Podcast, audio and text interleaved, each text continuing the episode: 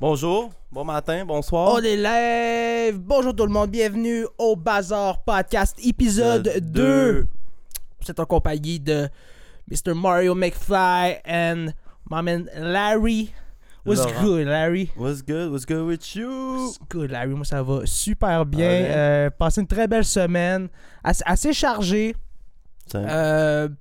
Je suis beaucoup là, ce temps-ci dans apprendre justement le marketing en tant qu'artiste musical ou me mettre de l'avant dans les réseaux sociaux parce que, tu sais, vite de même, des fois c'est dur à comme faire le tri là-dedans là, de quelle plateforme pour moi est la meilleure selon le domaine que je pratique. Tu veux dire les plateformes... les réseaux sociaux. Ouais, okay. C'est ça, tu sais, parce qu'il y a Twitter, Facebook, Instagram. Tu sais, quand tu commences, là, ça peut devenir un peu, justement, tu sais pas où mettre, dans le fond, tes efforts, tu sais pas où mettre ton attention, parce que c'est ça, des fois, t'es juste pas trop sûr parce que tu commences. Puis c'était ça pour moi, tu sais, ça fait longtemps qu'on est sur les réseaux sociaux, je veux dire, on a grandi avec ça, mais de vraiment m'assurer que je poste régulièrement sur la bonne plateforme, c'était surtout ça là, que j'ai mis en place cette semaine.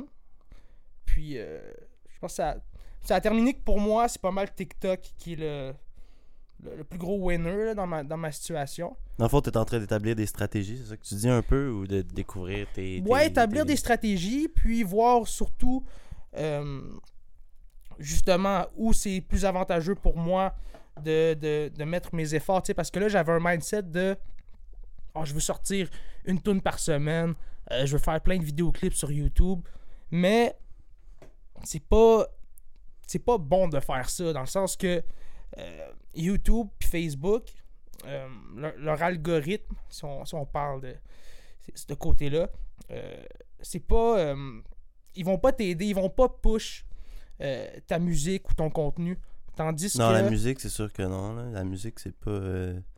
Sur YouTube, là, genre, juste poster des singles ou des genre, tu sais, un cover ou whatever, là, c'est pas comme un SoundCloud ou c'est différent. Certaines plateformes qui sont spécifiquement pour la musique. Ou, comme tu dis, mettons, TikTok qui est pas nécessairement spécifiquement pour la musique, mais tu fais un petit peu de contenu avec un TikTok, puis un petit vidéo de toi avec une guitare dans tes mains, genre, puis ça booste 8 fois plus ta tune que la même affaire aurait fait sur YouTube. TikTok va vraiment pousser ta vidéo. Si TikTok voit que ça a du potentiel, si il voit aussi que, tu sais... chaque fois que quelqu'un voit ta vidéo, il y a un commentaire qui est laissé, ou il y a un like. Tout ça, là, le système, le AI en arrière de ça, l'algorithme, justement, il prend ça pour du cash, puis il se dit, ben yo, je vais juste le montrer à de plus en plus de personnes, vu que ça marche, tu sais.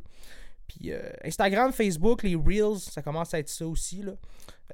Justement, c'est une opportunité que plusieurs personnes devraient se lancer, tu sais, là-dedans, parce que eux autres aussi, là, c'est rendu un algorithme où des gens qui sont pas abonnés à toi vont voir ton contenu. Fait que ça peut être vraiment avantageux si t'es dans ce domaine-là ou si... même dans tous les domaines, là, même dans le real estate ou... ben, peu importe qu'est-ce que tu fais si t'es pas sur les réseaux sociaux, comme tu dis, ben, c'est ça. T'as des opportunités que tu perds, ouais, exact. C'est un marché énorme, tu sais, c'est plein de ventes que tu pourrais faire si t'es vraiment présent sur toutes ces plateformes-là, donc... Voilà. Puis, les gens sont sur les réseaux sociaux toute la journée, fait que c'est sûr que n'importe quoi que tu vends, n'importe quoi que tu fais, tu vas être avantagé plus ou moins à être sur les réseaux sociaux. Là. Vraiment. À moins que ce que tu fais, c'est contre, justement, pas, faut pas que ce soit vu par les gens. N'importe qui peut prendre avantage. Un criminel, et même un criminel peut prendre avantage des réseaux sociaux, en fait. Juste les rappers, tu sais, je veux dire. Ben, pas nécessairement juste les rappers, mais littéralement, tu fais des actes criminels, puis tu veux utiliser Facebook pour te propager. Le black web, là, c'est ça, ouais, le dark web. Juste trouver des gens, trouver des utilisateurs, trouver, tu sais, whatever que tu veux faire, c'est facile, c'est beaucoup plus facile sur les réseaux sociaux. Ouais. Les gens sont forefront de leur vie sur les réseaux sociaux, fait que tu vas trouver qui fait quoi, puis tu peux littéralement après ça vendre n'importe quel produit à n'importe qui. Là. 100%. C'est littéralement comme ça que marchent les algorithmes aussi pour les ads par après qui te targetent. Quand tu cibler l'audience, tu peux choisir, surtout au Canada, là, on est chanceux pour ça parce qu'on a plusieurs lois qui sont contre le ciblage d'ads, là, surtout contre les enfants, mais genre, t'as le choix de ce que tu peux voir. Ouais, il y a certains pays qui n'ont pas le choix de ce que tu peux voir. Ouais. Ben, tu peux bloquer certaines ads carrément, t'as le droit, là. Puis il y a plusieurs réglementations sur quel genre de ads peuvent être montrées. Tu sais, tu peux pas faire des ads genre en essayant juste de bière sans avoir telle ou telle affaire, sans avoir représenté des ads de cigarettes. Tu peux pas avoir des ads de gambling non plus, je pense, au Canada, au Québec du moins. Tu sais, il y a bien, bien, bien des réglementations qui rentrent en compte par rapport aux ads. Mais tu sais, c'est justement, c'est ça que quand tu mets ta vie sur les réseaux sociaux puis que tu laisses le ad, genre comme décider quel ad il va te montrer, lui il calcule avec ce que tu postes pis ce que tu fais, tu sais. Ouais. C'est pour ça que, tu sais... Ouais, il essaie de déterminer pour toi l'audience, c'est sûr. Mais c'est pour ça que la plupart des gens aussi, quand ils utilisent pour la première fois justement le système de publicité de Facebook ou Instagram, souvent ils savent pas trop comment s'y prendre, puis ils vont targeter la mauvaise audience. Puis là, ils vont être comme « Ah, ben là, si j'ai... C'est du monde du Bangladesh qui ont vu mon produit. » C'est quasiment mieux de laisser être automatique. Automatique, des fois, ouais. Des fois, les AI laissent mieux que toi. Encore là, tu sais, ben, le best, c'est d'utiliser le local. Dans le fond, c'est tu utilises la map, puis tu mets un pinpoint sur ta map, genre littéralement 20 km autour de tel endroit, puis tu vas savoir exactement que ça vient de Montréal. Là. Mais si t'es en business, selon moi, tu devrais savoir justement ton audience. Mais la plupart des gens, quand t'es un artiste, souvent, t'as pas ces tu connais pas ça, tu n'as pas ça en tête en partant quand tu fais ta musique tout à fait parce que tu veux justement t'exprimer et tout. Souvent, le côté business va venir plus tard, mais justement, pour revenir aux ads, si tu veux vraiment que ça marche bien, ben, faut aussi que ton produit soit attrayant. Puis, selon moi, c'est simple. Tu as un produit attrayant, tu le montres aux bonnes personnes. Tu sois consistant aussi, parce que si tu n'es pas consistant, ben après ça, les gens, ils pourquoi ils se disent, pourquoi est-ce que...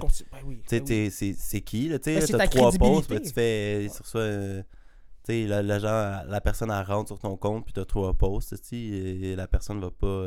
C'est pas crédible. Non, c'est ça. T'as juste l'air d'un... Exactement, c'est ça, c'est pas crédible. Un nouveau, c'est 3 posts de v'là 3 ans en plus. Ouais, c'est souvent, c'est ça. C'est comme, ok, dude, c'est quoi t'as fait, you ran out of business? Les gens veulent savoir qu'est-ce que tu fais maintenant, genre, qu'est-ce que tu fais live, qu'est-ce que t'as fait live. Tu sais, moi, c'est ça, j'écoute beaucoup de vidéos à propos de la côté business et tout. Puis ce que j'ai compris, c'est que les gens, c'est plus important pour eux l'histoire derrière ta compagnie que le produit en tant que tel. Mais peut-être pas, mais ce que je veux dire, c'est que l'histoire est vraiment, vraiment importante. Les gens, c'est là qu'ils vont relate, c'est là qu'ils vont vouloir s'affilier à ça. Si, mettons, t'as un produit, mettons, t'as... On va niaiser, là, un exemple, une pinte de lait. Si sur... La peine de lait, tu sais, il y a une petite biographie de la ferme d'où ça vient. Puis ça dit que ça a commencé en 1936.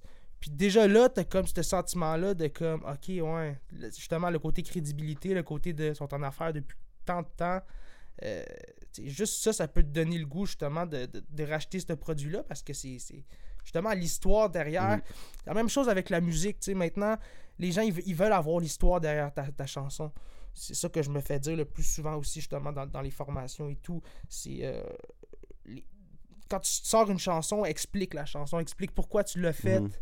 Comment tu l'as faite aussi, avoir un behind the scenes carrément. Là, des vidéos de TikTok, ça je voyais sur beaucoup, ça marche bien, des behind the scenes. Là. Super bénéfique. Genre carrément juste un How I Made This Beat, là, comme Making a Beat in 1 Hour, whatever, tu sais que c'est. T'es implique juste... dans le processus. Ouais, tout exactement. 100%, là. 100%. Puis voilà, parce qu'on s'en va de plus en plus là-dessus. Tu sais, les gens, c'est de plus en plus facile dans un sens de se partir une business. Tu sais, avec justement Internet. On n'avait pas ça avant 20-30 ans. Avec le AI aussi qui arrive, ça va être incroyablement facile pour n'importe qui. C'est déjà en train de changer le game. Tu peux déjà te partir une business en fait, qui est... Il va falloir que ce soit ça. Il va falloir que tout le monde un peu commence à faire ça parce qu'il y a plein des jobs qui vont se faire... éliminer là, dans le futur avec l'AI. Déjà plein de business automatisés par le AI. Je vois beaucoup ça passer sur Twitter, justement. Et même des challenges. Là, j'ai vu un gars il a utilisé le GPT-4 pour se partir une business. Il a juste écouté qu'est-ce que le AI là, il y a un Discord avec comme plein de membres, puis tout le monde part des business. Puis c'est comme, c'est quoi, c'est le 100 000 challenge dans le fond, je pense. Je pense que c'est 100K challenge. Il me semble que c'est quelque chose comme ça. Mais je sais que tu pars avec 100$. Si tu dis qu'est-ce que tu peux me faire avec, qu'est-ce qu'on peut faire avec ce 100$-là, comment qu'on peut pour le faire une business profitable, puis le AI te donne une business profitable, puis ça marche actually pour vrai. Ouais. Fait que c'est épeurant, tu sais. Puis là, en plus, je sais pas si t'as vu passer cette semaine, il y a Elon Musk, puis comme, je pense, une centaine de scientifiques qui ont signé un papier pour dire à toutes les compagnies qui travaillent sur des systèmes AI d'arrêter de travailler sur le AI. Parce que ça va trop vite. La technologie évolue trop rapidement. Ben, c'est ça. Ben, il est trop tard. Il est un peu trop tard. Hein. Tu vas dire à une compagnie, hey, arrête ta business que tu fais des milliards de dollars. Mais OpenAI, à la base, qui est un peu la porte vertu de tout ça, de GPT. Là. Ouais. Puis, dans le fond, eux, à la base, c'était un public crowdfunded. Je sais pas si c'était crowdfunded, mais c'était un public access comme company qui était public. C'était dans la bourse, genre? Non, mais c'était ouvert à comme... Toutes leurs informations étaient toujours toutes publiques, tout était public dans ce sens-là. Mais souvent, souvent après ça, ils sont devenus private. Mais c'est parce que t'es dans la bourse souvent à cause de ça. Mais ils sont devenus private.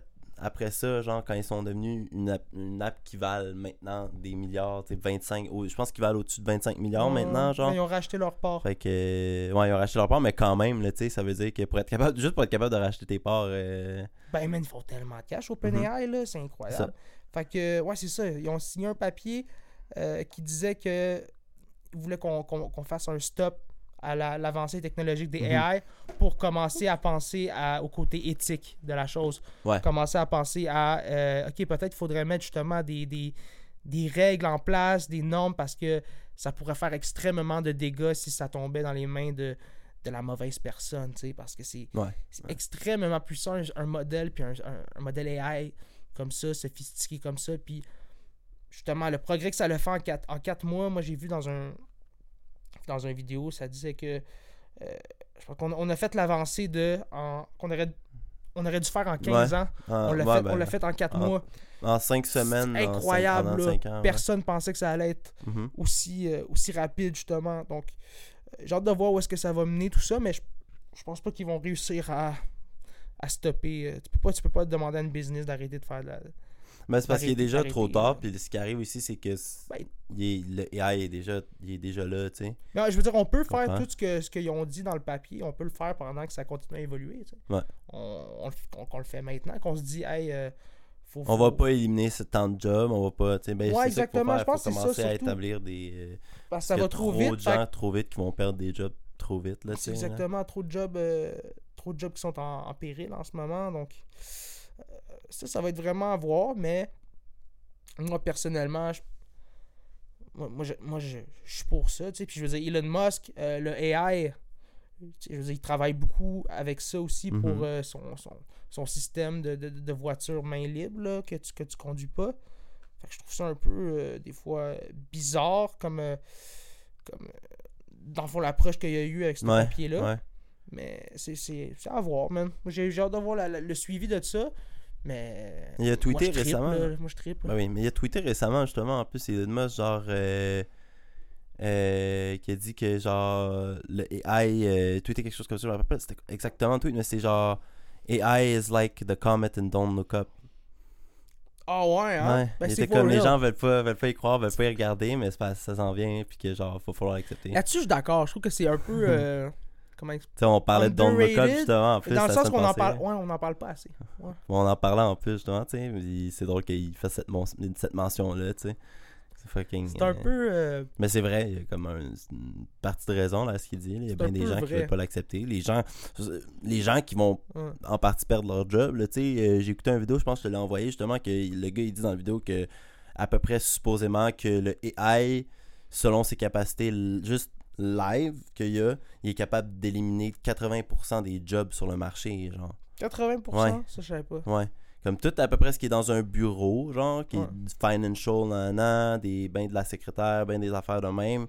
C'est triste, mais la réalité, c'est qu'un robot comme une tablette pourrait remplacer cette personne-là, tu sais. Tant mieux. Un iPad pourrait remplacer. Ben oui, mais non, parce que c'est pas tant mieux pour cette personne-là, parce qu'elle perd sa job. T'sais. Ben elle perd sa job, oui, mais c'est tant mieux dans le sens que ça va faire qu'il va avoir peut-être une régulation des salaires. Tu sais, peut-être que... job. Ben peut-être qu'après ça, cette personne-là va falloir qu'elle aille travailler au McDo, tu sais, mettons à flipper des boulettes, parce qu'il va toujours avoir quelqu'un qu'il faut qu'il flippe une boulette, tu sais, à un moment donné. Ben, je pourrais avoir un AI ici pour ça. Oui et non. Mais genre, tu sais, comme, tu comprends qu'est-ce que je veux dire? Ça prend l'œil humain pour certaines affaires, degrés de service. Mais c'est pour la robotisation. Le AI, c'est pour la robotisation aussi. Mm-hmm. Fait qu'il va y avoir des systèmes que je... Il y a des McDo full automatisés. Il me semble qu'il y en a un. Ça doit être en Californie ou something. Il me semble qu'il y en a un. Je sais pas si c'est juste le front qui est automatisé à 100%. Moi, je vois juste du positif là-dedans. Puis je veux dire, les gens qui... Mettons, l'architecte, t'as rien qu'à utiliser, c'est un outil, là, le AI. Mais il y a un côté que je comprends aussi, qu'il y a des gens qui veulent pas l'accepter, puis vont avoir peur, peut-être, de justement perdre leur job ou whatever, tu sais, parce que... Je pense que c'est la peur du changement, c'est ça qui fait peur. Ouais, ben c'est ça, c'est exactement ça. Parce que j'ai vu plein de... Mais comme tu dis, j'ai vu plein de vidéos, justement, des gens qui faisaient des compétitions contre le AI, justement, dans certains domaines. Puis j'en avais vu une, justement, c'était des architectes. Puis là, il fallait qu'ils fassent un modèle de maison, puis tout. Puis à chaque étape, le AI faisait juste les battre à plat de couture. Là, c'était comme ça n'avait pas rapport. Fait que... Je sais pas, mais moi, je suis pas... Parce que lui, il fait pas d'erreur. Là. Il est rendu à une capacité de pas faire d'erreur. Ouais. C'est ça, littéralement. Mais moi, je vois genre aussi le lien entre... Là, on rentre en récession, on rentre en crise économique. Fait que ça fait du sens pour moi que le AI devient de plus en plus trendy, dans le sens que les entreprises cherchent justement des moyens de couper dans les... Justement, de couper à des places. Yeah. Ça fait que s'ils peuvent remplacer des employés par un système automatisé...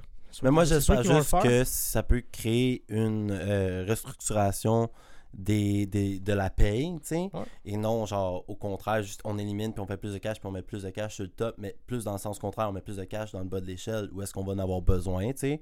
Des mailmen, tu sais, il va quand même toujours avoir certains endroits qui vont avoir besoin d'un bras, tu sais, à quelque part, tu sais. Non, mais... Fait que ces gens-là, après ça, est-ce que ces gens-là vont être, tu sais, payés accordément, tu sais, puis certains gens qu'il va falloir, comme on disait justement, qu'il va falloir qu'ils se restructurent à des jobs peut-être considérés moins comme plus basse dans la hiérarchie, tu sais, mettons. Tu comprends ce que je veux dire? Est-ce que ces gens-là vont être payés accordément ou est-ce que il va juste avoir, tu sais, un débalancement encore pire. Ben, moi, j'espère que ça va travailler dans le bon sens. Mais t'sais, ça met surtout en péril le système économique dans lequel on est, là, je pense. Là, parce que la perte il y en a besoin d'un choc économique, dans le sens que tout est complètement fucked up économiquement. C'est en pénurie de main-d'œuvre en ce moment. Là, fait que s'il y a trop de jobs, tant mieux. Là, ça peut faire perdre de certains jobs. Ça peut créer un... Mais c'est parce qu'il y a un manque de main-d'œuvre, parce qu'il y a un manque de paiement. Là. Les gens veulent pas payer les gens. Là. Si les gens paieraient, puis donneraient des bonus, puis donneraient des assurances, puis des choses comme ça, des bonnes jobs avec des bons salaires, comme dans les bonnes compagnies font, mais il y en aurait pas de manque de main-d'œuvre. Parce qu'il y a beaucoup plus d'humains que ce qu'il y a de job. Là. Plus d'humains qu'il y a de job. Ouais. Alors, on est beaucoup sur la planète, là. Il y a juste un trop grand nombre, littéralement, d'humains sur la planète, puis c'est prouvé scientifiquement. Fait que oui, je sais que la majorité de ces humains-là sont en Inde puis en Chine, mais il y a quand même, tu sais, la pénurie de main-d'œuvre est due au fait que les employeurs veulent pas payer. Probablement ça, là. C'est simple de même. Là. Je suis d'accord avec toi. Là, je veux pas développer sur justement les raisons, mais je pense que c'est aussi le fait que la population est âgée. Là, on s'entend là-dessus. Là. Il y a un grand... là-dessus, surtout ici. Ouais, on a passé de familles de 12 enfants à des familles de 1, 2. Que, je pense qu'il y a ça surtout qui joue là-dedans. Là. Puis ça va être de pire en pire, ce que j'ai vu là, jusqu'à 2030. Donc, buckle up, là, je veux dire, pour les compagnies. Mais c'est pour la même raison pourquoi on n'a pas autant d'enfants aussi. Hein. C'est parce qu'on n'a pas la même économie que ce qu'il y avait 12 ans. Ouais, mais il y avait 12 ans, il y avait une personne qui travaillait dans cette famille-là. Ouais. Tu sais, on dit ça, puis c'est que mais l'enfant travaillait à 14 ans. Oui, il travaillait à 14 ans, mais genre, la réalité était quand même que 95% du revenu était un emploi, le père. Tu sais, c'est fou, là. Aujourd'hui, tu pourrais jamais faire ça, là, tu sais. Aujourd'hui, tu peux pas avoir 3 enfants et avoir un revenu. Là. Oublie ça, là, à moins que tu fasses un revenu incroyable. Ouais, les prix des maisons puis tout, sûr que ça l'a changé. Juste le coût de la vie. Bro. Même pas avoir une maison. Juste vivre dans un appartement un peu caca, là, puis, tu sais... Mais tu sais, les années 80... Les années 80 ont vécu une crise comme ça. Mm-hmm. Mais ils l'ont jamais vécu pire comme nous, c'est ça qui arrive. Ils l'ont jamais vécu aussi rough que nous, parce que les jobs payaient bien dans le temps. Les jobs, comparément à l'inflation payait juste bien. Mais... Ils n'ont jamais eu ce débalancement-là des salaires et de l'inflation. C'est ça la réalité. Ouais, je comprends ce que tu veux dire. Du coût de la vie. T'sais. Je pense qu'il y a des points positifs, des points négatifs dans la comparaison qu'on ferait avec la crise de 2008 ou des années 80. Je pense qu'on, parce qu'on est quand même privilégié dans le sens que je trouve que la société dans laquelle on est actuellement, c'est pas mal, ça va pas mal mieux qu'avant, tu sais, que v'là 100 ans, mettons. Mais là, encore là, tu sais, je sais qu'il y a une guerre en Ukraine, tu sais, il n'y a rien que je veux rien banaliser, là, tu sais, je veux dire, il y a des trucs horribles encore qui se passent aujourd'hui, mais je pense quand même que si on check en at large, je trouve quand même que on est privilégié d'être vivant en 2023. Parce que juste v'là 100 ans, c'est juste v'là 100 ans, là. En 2023, au Québec, d'autres places au Canada en plus. Puis non seulement au Québec, mais à Montréal, parce que pardon, parce que juste au Québec, même vivre à Reykjavik ou tu sais, des grosses villes dans le nord, wherever the fuck, perdu qu'il y a une tempête de neige, puis il neige à l'année longue, il y a une tempête de neige, tu peux pas sortir de ta ville, parce que la seule manière de sortir de la ville, c'est dans un petit avion. Mais il y a ça aussi, on est chanceux de vivre près d'une métropole, extrêmement chanceux. Avec des jobs qui payent, avec un salaire assez décent, là, si on a la capacité d'avoir une job qui va être, même pas nécessairement, tu peux avoir une job qui est minime, là, justement, comme moi, être concierge dans un building, puis faire un bon salaire, là, tu sais, là. Puis si ça fait pas ton affaire, tu peux quand même commencer à regarder. Si t'es quelqu'un qui est prêt à travailler, tu vas en avoir. Regarder, c'est ça, les opportunités qu'il y a autour de toi. Fait que ça peut être... ça peut être good. Like, on est chill ou quoi? On est chill. Puis, ouais, man, toutes les... C'est ça. Tu peux refaire ta vie aussi quand tu viens, mettons, à Montréal ou à Québec. C'est une grande ville. Peut-être Québec, c'est un petit peu plus familial, un petit peu plus casier. Mais, tu sais, je trouve que quand t'as grandi dans un village, ta réputation que t'as, elle va te suivre tout le long, tu sais, parce que tu grandis avec les mêmes personnes. Vivre dans un village, faut que tu t'en... Faut juste que la seule manière de t'en sortir, c'est de t'en sortir, tu sais, c'est de t'en aller. C'est de déménager. La plupart des gens que j'ai connus qui n'ont pas vécu un beau secondaire, mettons, puis qui ont grandi dans des villages, des villes un petit peu plus loin. Villes. Ouais, exact. Tout le monde se connaît, puis il faut juste que tu bouges. Si même nous, mettons, ici, à Laval, tu sais, c'est tout le monde se connaît, là, tu sais, c'est fou, là. Quand même, mais c'est quand même fou, même si tu vas à une école qui est à l'autre bout, tu sais, qui était Curé-Labelle, Antoine Labelle, ou t'allais nous autres à Georges Vanier ou à Mont-Lassalle, toi qui étais allé à Mont-Lassalle. C'est drôle que tu dis ça, hein? J'ai connu du monde aussi qui allait à Leblanc. Ouais. Il y avait le Temple, tu sais, on se connaissait, puis tout le monde se connaît littéralement. C'est drôle que tu dis ça, par après, là, aussi, là. Ben, j'ai 26 ans, puis tu sais, mettons, mais c'est vrai, j'ai vu un peu aussi ça aussi, ici aussi, tu sais. Mais ça arrivera pas, tu vas jamais genre te faire comme... Mais quand je vais au gym, mettons, tu sais, j'en vois plein de gens que j'étais au secondaire avec eux, tu sais, fait qu'il y a encore... Je sens ça aussi quand même, là, ce petit côté-là convivial, dans le sens que je revois... Je grandis avec le même monde, puis je vois qu'on évolue tous... Ouais, le monde est petit, mais t'as quand même... Le monde est petit, mais comparément, justement, dans un village, t'as pas on dirait... l'animosité puis la c'est une autre dynamique, genre, mais ouais. Je trouve qu'il y a quand même aussi des avantages, des bienfaits de vivre dans une petite communauté ouais. Si ça se passe bien, on l'a jamais fait non plus. Toi, je sais pas si tu l'as fait dans ton plus jeune âge. Moi, j'étais un gars de ville. T'as toujours vécu au Laval. Ouais, moi aussi j'ai grandi à Laval. Moi, j'étais un gars de ville. Le multiculturalisme aussi, c'est beaucoup ça que je retiens, tu sais. J'ai grandi avec plein de communautés autour de moi. J'ai grandi à Laval des Rapides, donc pour moi, c'était de la richesse, là, juste de la richesse de voir comment que les autres cultures se comportaient, de faire les comparaisons, d'être comme wow, ok, eux, leur tradition, c'est ça, ok. Quand t'es jeune, puis que personne autour de toi essaye un peu de comme t'influencer ou par ignorance, là, des fois, ça peut... c'est clair, ça doit être lourd dans ton parcours. Mais moi, quand j'étais jeune, j'ai rien vécu de ça. Tu sais, moi, c'était vraiment... c'était de la richesse, c'était vraiment de la curiosité. C'est bien appris. Moi, c'est ça qui est hot quand t'es jeune aussi. Ouais, c'est tellement cool. Si t'as pas quelqu'un, comme tu dis, qui steer in the wrong way, tu sais, là, qui est un mauvais parent souvent, là, qui lui a été steer in the wrong way par ses parents souvent. Mais si t'es quelqu'un qui peut l'apprendre par toi-même, ce qui est nice d'être jeune quand t'es jeune, c'est que t'es ouvert à tout. Ouais. Fait que genre, tu prends tout dans les bras ouverts, puis comme tu dis, tu fais juste comme... prendre comme une expérience, tu sais, puis tout le temps c'est juste du bon, tu sais. Ben c'est exactement ça, tu sais. Puis je trouve que ce côté-là communautaire, après ça, ça m'a suivi dans le sens que, tu sais, j'ai tout le temps été ouvert aux autres, peu importe leur historique, peu importe même leur échelle sociale. À Laval, c'est ça que j'ai apprécié, surtout, je pense. Je sentais pas de... Oui, il y avait certaines gangs.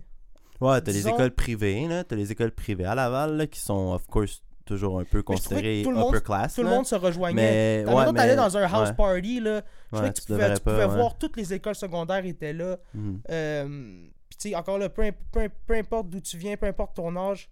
Fait que moi, j'ai trouvé ça vraiment le fun. True. Parce qu'il y a tellement de... Justement, d'être avec plein de gens qui ont tous leurs différences, ça crée tellement de quoi de plus de plus grand, de plus beau. On se partage tout justement nos connaissances. Fait que moi, j'ai trippé, man. Grandir à Laval, ça a été vraiment, vraiment cool pour moi. Oui. On a fait le tour, là. On a eu des amis, que ce soit de Sainte-Rose, let's be real, les quartiers les plus blancs. VST d'aller à Saint-François, qui est un quartier beaucoup plus populé par des Haïtiens, que genre on a plein d'amis haïtiens qui vivaient là-bas puis qu'on allait là-bas chiller, puis c'est comme l'énergie est la même, justement, dans le sens où l'énergie est pas la même, of course, dans le sens que, tu sais, dans le quartier blanc par exemple, c'est vrai que t'es tout le temps comme... Je me sentais chez moi partout. Oui, mais ça, c'est ça à Laval, dans ce sens-là, parce que partout. C'est les personnes qui t'acceptent et non le quartier, tu sais. À Laval, les quartiers blancs par exemple, de riches justement, où est-ce que les écoles privées, c'est là que tu te sens un peu plus comme... C'est comme moins à ta place, parce que c'est juste des maisons partout, puis c'est comme... Tu peux pas chiller, tu sais. Nous, on était des chillers dans notre jeunesse, fait que c'est ça qu'on voulait faire, tu sais. Puis les parcs, puis tout, c'était les endroits pour le faire. Parcs. Je me rappelle à Duvernay, qui était où est-ce qu'on chillait tout le temps, justement. Le Duvernay, ça, c'était très multiculturel. C'est ça qui était nice, que j'ai aimé grandir là aussi. Comme Laval des Rapides, Pontvio, Saint-Vincent-de-Paul aussi, que j'ai eu mon premier appart à Saint-Vincent-de-Paul. J'ai chillé beaucoup de mon secondaire là, parce qu'il y avait Georges Vanier qui était là, fait qu'on avait des amis dans ce coin-là. Ouais. Puis c'était... Hey, c'est... Tout le monde, des Maghrébins, des Haïtiens, des Asiatiques, peu importe tu viens d'où, là, tout le monde chillait ensemble, tout le monde était chill, il n'y avait pas de... Oui, il y avait des petites gangs, il n'y avait pas de gang que genre, tu sais, c'est comme one of a kind, genre, tout le monde est ensemble, tout le monde était chill ensemble, moi j'adorais ça, j'adorais grandir à Laval pour ça. Là. C'est exactement ça, tu sais, c'est pour ça que aujourd'hui, tu sais, je suis un peu reconnaissant de ça, tu sais, parce que moi, j'ai mes parents viennent de la Gaspésie, puis j'ai vécu un peu aussi cette vie-là un peu de pas d'immigrants, mais tu sais, on a grandi, je suis né à 12 heures d'ici, donc tu sais, arrivé ici, c'est sûr que la famille et tout, il y en avait plusieurs qui étaient encore en Gaspésie, donc j'ai vécu un peu ça aussi, dans le sens que je me sentais un peu justement comme quelqu'un qui arrive de quelque part, puis qui veut s'intégrer, tu sais. Puis j'ai senti que les gens étaient juste tous à bras ouverts. Ouais.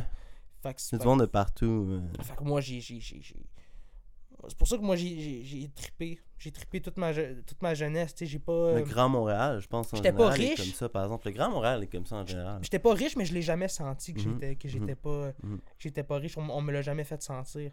Fait que ouais, man, tu sais... Si je pour faire de la promotion pour Laval, je vais le faire, tu sais, c'est vraiment... C'est une bonne ville. Pour Laval ou rien. Pour avoir une famille. Laval ou rien, man, 100%. Oh là là. Voilà, fait que voilà pour les éloges, de Laval. Je sais pas si t'avais des nouvelles là, que tu voulais couvrir là, aujourd'hui. Dans l'actualité. Il y avait les jumelles qui payent pas leurs impôts. Hein. J'avais le goût de parler de ça. Les jumelles. Payent pas leurs impôts. Jumelles qui payent pas leurs impôts. Qu'est-ce qu'on fait avec ça? Pas. Peut-être que tu rappelles son chirurgien. Mais j'ai pas compris trop l'histoire. Là. Dans le fond... Elle a acheté une maison, I guess, fait construire une maison. Ouais. Qui a avait des travaux beaucoup plus chers que ce qu'elle pensait être. Donc, elle a pigé dans son compte plutôt que faire des prêts de plus. Monter ses intérêts, I guess, whatever. Moi, c'est l'histoire avec son courtier là, que j'ai appris, là, qu'elle a... Elle a comme fire son courtier parce qu'il voulait vendre sa maison. À un prix trop bas qu'elle estimait que ça valait plus cher. Ça, je sais pas, peu importe. Le prix de sa maison, ça doit être une belle maison. Là, pour que ça y ait coûté si cher que ça, qu'elle a vidé son compte, ça doit être sale belle maison, tu sais. Mais qu'est-ce qui s'est passé? Pourquoi c'est devenu aussi... J'ai pas compris le trend. Pourquoi elle s'est mise à avoir des articles sur elle partout? Moi, c'est ça que j'étais comme, qu'est-ce qui se passe? Ah, c'est parce que, je sais pas, c'est le pop TikTok, le clout qui a fait que les articles, après ça, ont voulu utiliser son clout pour booster leur... Tu sais, c'est comme, c'est un cercle vicieux un peu, genre. Ben, man, moi, j'ai entendu parler qu'Hélène Boudreau, là, c'est un stunt publicitaire comme ça, elle, là, ça l'a rendu comme super rich, là.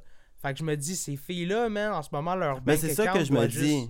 Mais c'est ça que je me disais, c'est pour ça que je me disais ça aussi. J'étais comme, c'est un peu un genre, un bon coup marketing de la part de la fille, genre, assez ce qu'elle fait, là, tu sais. Ben moi, j'avais l'impression que c'était... les deux, là, tu sais. Oh, ouais, l'impression que son comptable était comme, ben là, si tu vas faire faillite, fait que là, faut faire un stunt. Mais je pense qu'elle a même pas besoin d'un comptable pour dire. Je pense qu'elle sait elle-même. J'ai pas compris qu'est-ce qui s'est passé. Je pense qu'elle sait elle-même parce que, tu sais, la réalité, c'est que c'est pas parce que t'es un créateur de contenu... Ouais. OnlyFans ou peu importe que tu sais que t'es stupide littéralement là. Tu sais ce que tu fais là, après ça à la fin de la journée pour faire des milliers de dollars à chaque semaine puis faut que tu saches le genre de contenu que ça attire c'est sûr que après ça c'est une chose peut-être facile à faire, tu sais, je sais pas, c'est facile à dire, c'est une business qui il y a beaucoup de filles sur OnlyFans, exactement, énormément de filles sur OnlyFans, mais c'est ça pour être quelqu'un qui c'est ça qui gagne ta vie de ça là. Qui gagne ta vie de ça, mais qui gagne ta vie, genre... C'est quoi, le top le 1%, le top 5%? Je sais pas, hein? Moi qui appelle ça sur OnlyFans, mais je sais que c'est comme... Il y a vraiment quelques-unes qui dominent la plateforme. Ce que je me demande aussi, c'est si après le...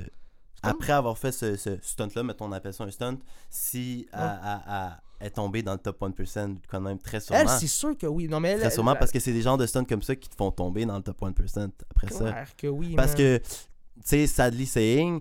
La réalité de filles comme ça un peu, c'est que c'est ça qui fait par exemple que c'est bien dur sur OnlyFans, c'est qu'il y en a combien qui sont pareils qu'elle, tu sais, qui lui ressemblent, qui ont les mêmes lèvres, qui ont les mêmes seins, qui ont les mêmes fesses, tu sais. Moi, je pourrais jamais dire que c'est facile OnlyFans. Non, fait que faut que tu te parce qu'après ça faut que tu te sépares de ton contenu. Ouais. Faut que tu te spécialises dans certains contenus qui après ça peut être certains contenus, toi jusqu'à où t'es prêt à faire des affaires de pieds là, t'aimes-tu les orteils, toi justement Hélène, l'histoire de à chier son laptop là.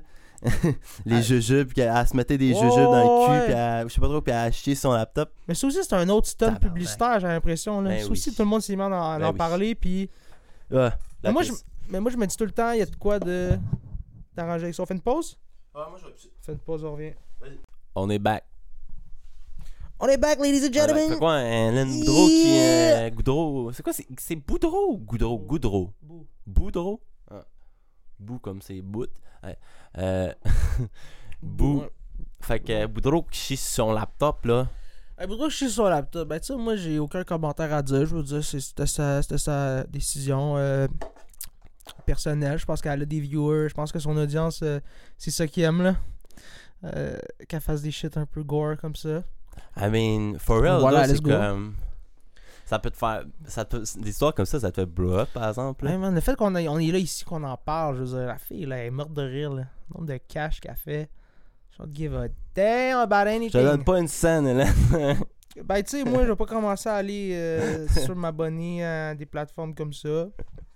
Je trouve ça. Ben, ça dépend. Ça m'intéresse pas. Moi, je suis pas le public cible. Ça va venir sur le podcast. Je suis pas le public cible pour ça. Peut-être donner 2 cents.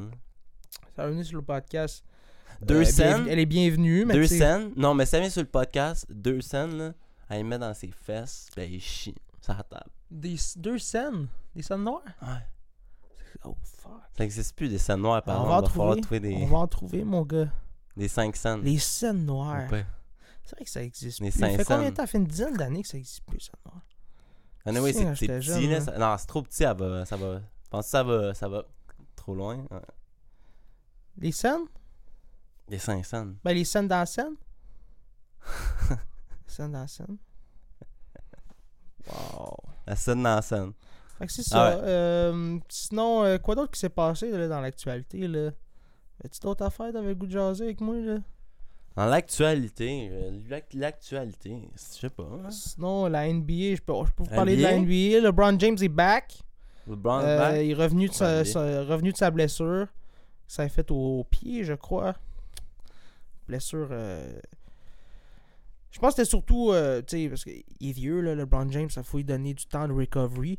Puis là, ils ont vu l'opportunité de... Tu vois, opportunité, je sais pas combien de fois je vais le dire dans le podcast. Chaque fois que je dis opportunité, vous prenez un drink.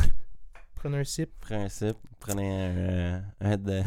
rip de bang. Mais oui, c'est ça, les gros trades que les Lakers ont fait durant le trade deadline, ça l'a vraiment aidé les Lakers. Puis je pense que LeBron James a vu justement l'occasion de justement prendre un break puis relaxer jusqu'aux playoffs. Puis ça a été payant parce que l'équipe s'est quand même bien débrouillée. Ils ont gagné énormément de games après le trade deadline. Ça l'a vraiment... L'équipe est passée de B à A+, là, je veux dire. Aller chercher D'Angelo Russell qui avait commencé sa carrière en plus avec les Lakers, le faire revenir à LA comme point guard. Ils se sont débarrassés de Russell Westbrook. Ça c'est un gros move des Lakers aussi. Russell Westbrook qui prenait comme 40 millions de la masse salariale. Mais c'était un liability sur le floor, je veux dire. Il jouait pas, il était trop ball hog. Ouais, exactement, ça marchait pas avec le système des Lakers. Ouais. Trop de turnovers. Tu sais, je pense que c'était juste ça, en fait, c'était pas un bon fit. Puis là, maintenant, Russell Westbrook, il a signé un minimum, un veteran minimum avec les Clippers. Puis ça se passe super bien. C'est l'autre équipe de LA, en fait. Il restait à Los Angeles. Non, c'est bon pour lui. Je pense que le trade que les Lakers ont fait, ils l'ont envoyé à Utah, puis Utah a racheté son contrat. Fait que ça a quand même été... Moi, j'ai été impressionné qu'ils ont réussi à se débarrasser de Westbrook, parce que j'étais comme, qui va vouloir justement avoir ce salaire-là pour rien, tu sais. Ouais. Fait que... Tellement cher. Fait que voilà, là, les Lakers, je pense qu'ils sont en 8e position. Là, je me souviens plus trop, j'ai pas regardé, mais ça se passe super bien. Il devrait être en bonne position pour faire les play-in. Les play-in, c'est comme le petit tournoi maintenant qu'ils font avant les séries de la NBA. Yeah. Puis ça met en opposition, dans le fond, les 8, 9, 10e et 11e, les équipes qui sont dans ce classement-là, de 8 à 11. Puis ça les fait compétitionner, en fait, pour gagner les deux dernières places pour accéder aux playoffs. En fait, c'est 7, 8, 9 et 10. Ouais, c'est ça. C'est ces quatre équipes-là qui s'affrontent pour justement avoir une place aux séries. Puis c'est vraiment intéressant. Ils ont introduit ça durant la pandémie. Puis ils l'ont gardé. Je pense qu'ils ont vu que les gens tripaient là-dessus. Ça rajoute justement un autre aspect de compétition durant la saison. Yeah. Fait que... j'ai hâte de voir, mais moi je root pour mes Lakers. J'espère que ça va bien se passer. C'est sûr que, encore là, il y a Giannis avec les Bucks qui fait peur. Les Suns, Kevin Durant, justement, que je disais qui est blessé. Mm-hmm. Ça, on va voir qu'est-ce qui va se passer avec ça. Là, grosse déception. Kevin Durant qui se blesse après le trade là, des Nets. Là, j'étais comme, ça m'a fait mal. Puis, quoi d'autre dans la NBA? Les Celtics. Celtics aussi. C'est extrêmement puissant. Là. Ils se sont rendus en finale l'année passée. Je pense encore que cette année, ils ont des bonnes chances. Là, parce que sont juste le corps est solide. Je veux dire, t'as Jason Tatum puis Jaylen Brown. Deux joueurs justement exceptionnels. Donc, je pense que les Celtics sont à surveiller dans l'Est. Donc, voilà pour le petit segment NBA, mon gars! On se parle. Boom, we ballin'! J'ai pas de sport live, j'écoute rien live. Pas de sport? Il y a les Alouettes qui se sont fait acheter par PKP. PKP, hein. Ouais, j'ai vu ça, ouais. PKP. Grosse acquisition. Tant mieux, man, si ça peut rester au Québec, si la business peut appartenir à quelqu'un qui a de l'argent. Un Québécois, puis justement un francophone. Quelqu'un qui a de l'argent, puis qui est prêt à investir peut-être dedans, là aussi. Là. Let's go. Mais je pense que c'est la CFL, entre autres, qui est en péril. Là. Je pense que ça va pas trop bien. Là. C'est pas nécessairement ça. La CFL sont chill dans leur nombre en tant que tel. Là. Moi, de ce que j'ai vu dans les dernières années, ils ont quand même augmenté. Genre, les gens étaient ils ont été down de sortir avec le COVID, puis tout. Puis genre, comme c'est pas nécessairement tout le monde qui avait la capacité de traverser les douanes avec les affaires de vaccins dans les deux dernières années, c'était plein quasiment tout le temps, là, le stade des Alouettes, là, peut-être du 20 000 genre, là, même. Fait que c'était quand même pas pire comparément à des fois que j'ai vu que j'étais allé souvent qu'il n'y avait pas nécessairement tant de monde. Puis si quelqu'un qui a de l'argent justement peut mettre après ça de l'investissement dedans, tu sais, comme les Alouettes, ils ont même pas leur propre stade personnel à eux, tu sais, ils jouent à McGill. Ah, c'est le stade de l'université. C'est le stade de l'université McGill. Ouais. Fait que oui, c'est un peu leur stade à eux, mais c'est pas leur stade à eux, tu sais. Fait que c'est comme avoir un stade personnel qui serait, tu sais, qui aurait un signe des Alouettes dessus, ça serait peut-être... Ben, j'ai entendu dire que le CF Montréal aussi, le Stade Saputo, c'est une location. Mais c'est Stade Saputo, au moins c'est Stade Saputo avec leur logo dessus, parce que Saputo est aussi lié avec l'équipe. T'sais. Ça leur appartient pas, c'est une location. Okay. Ouais, c'est une location parce que c'est la famille Saputo, là, ils font de l'argent puis Mais check le move, les Alouettes Saputo, pis... C'est un businessman, là. Les Alouettes puis CF Montréal pourraient se mettre ensemble puis se dire, man, on bâtit... Saputo et Yves Dautron pourraient se mettre ensemble pour... Ou aussi pour transformer le stade Saputo en... Ça reste le stade Saputo, mais genre, tu sais, c'est comme si c'est le stade officiel des deux. Mais c'est quand même le stade officiel. Après, il y a le stade olympique encore. T'sais? Qu'est-ce qu'on fait avec le stade olympique? Je veux dire, à un moment donné... C'est vrai que le stade olympique... Grosse structure qui a plein de réparations à faire dessus. Constamment. Ben, ils en ont fait beaucoup de réparations dans les dernières années. Ils en ont fait incroyablement beaucoup. Ils ont fait des nouveaux pavillons aussi, puis des affaires de même, me semble. Puis ils annoncent un nouveau pavillon aussi dans un aquarium, l'aquarium de Montréal, je pense, qu'ils annoncent. Juste comme ça, pour 2026 dans ce coin-là. Il y a des bons investissements qui arrivent dans la ville de Montréal, mais justement, si, pour venir au foot, au football américain, football canadien, en fait, les Alouettes, tu sais, si il y a quelqu'un qui peut investir derrière, peut-être ramener des plus gros joueurs, parce que c'est comme, ben là, au moins, t'as un honneur que c'est comme, tu sais, qui met un peu plus, plus jeune, plus, tu sais, participant, tu sais. Mais tu sais, ramener des plus gros joueurs, comment tu veux les attirer, tu sais, ça prend plus que... Ouais, parce que t'as quand même un cap nécessairement limité, qui est le même dans le camp, là. Mais c'est quand même juste un retravail de l'équipe, parce que c'est sûr que quand il y a un nouveau honneur, il y a un retravail de l'équipe totale qui se fait. Là, la culture, dans la... tout va comme un peu changer. Dans l'organisation. Tu sais, là, il y a plusieurs personnes qui vont perdre leur job, des nouvelles personnes qui vont gagner des jobs, des personnes qui vont juste changer de rôle, qui vont juste restructurer leur manière de travailler, puis c'est normal qu'il y ait peut-être des nouveaux joueurs qui sont intéressés par ça par après. Mais l'engouement pour le football aussi. Des meilleurs joueurs qui sont intéressés par ça par après. Mais j'avoue qu'un joueur, comme tu dis, un joueur étoile, peut-être que ça a attiré les gens à aller voir la game. Au moins, ce qui est nice aussi en plus, c'est qu'on a un peu un avantage sur ça, Montréal, déjà à la base, que les athlètes veulent venir jouer ici dans le sens que, pas les athlètes nécessairement américains, mais les athlètes comme nos jeunes Québécois, comme on a des gros talents au Québec, jeunes qui sortent d'ici, que ce soit au hockey, au football, peu importe le sport, t'sais, on a beaucoup d'athlètes canadiens, que genre souvent qui sont canadiens, mais non seulement canadiens, ils sont Québécois, genre, tu sais. Puis eux, si tu peux travailler avec eux, pour eux les ramener après ça sur ton équipe, travailler, faire des bonnes équipes avec eux, ben... t'as l'avantage d'avoir eux qui ont l'amour de la ville et qui vont vouloir venir jouer à Montréal. Fait que si t'es capable de les amadouer en plus avec une bonne culture derrière ton équipe, une bonne structure, des beaux lockers, un beau stade. Beaucoup de Québécois dans la NFL?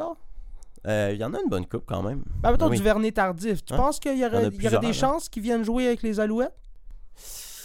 Je sais pas, on sait jamais. Duvernay tardif, nice. Tu sais jamais, mais ça serait possible. C'est un gars qui est quand même comme pied à terre dans la ville, au Québec, là, pas nécessairement à Montréal, tu sais. Mais ce serait au Québec. La meilleure personne pour attirer du monde. Ouais, exactement. Ça serait un bon nom, tu sais. Hey. Pierre Carl, mettons, genre, il peut parler à quelqu'un comme dans ces gens-là, oui, puis c'est pas nécessairement quelqu'un qui, rendu à sa carrière, peut nécessairement encore jouer des années à la NFL, parce que surtout à la NFL, les gars de ligne, c'est pas nécessairement des gars qui ont des carrières de 30-40 ans. Tu sais, on s'entend. Là. C'est pas tout le monde, c'est pas tout le monde. Quand tu fais c'est des jobs qui sont rough sur le corps là. Exactement. Là, c'est plus soft un peu le CFL.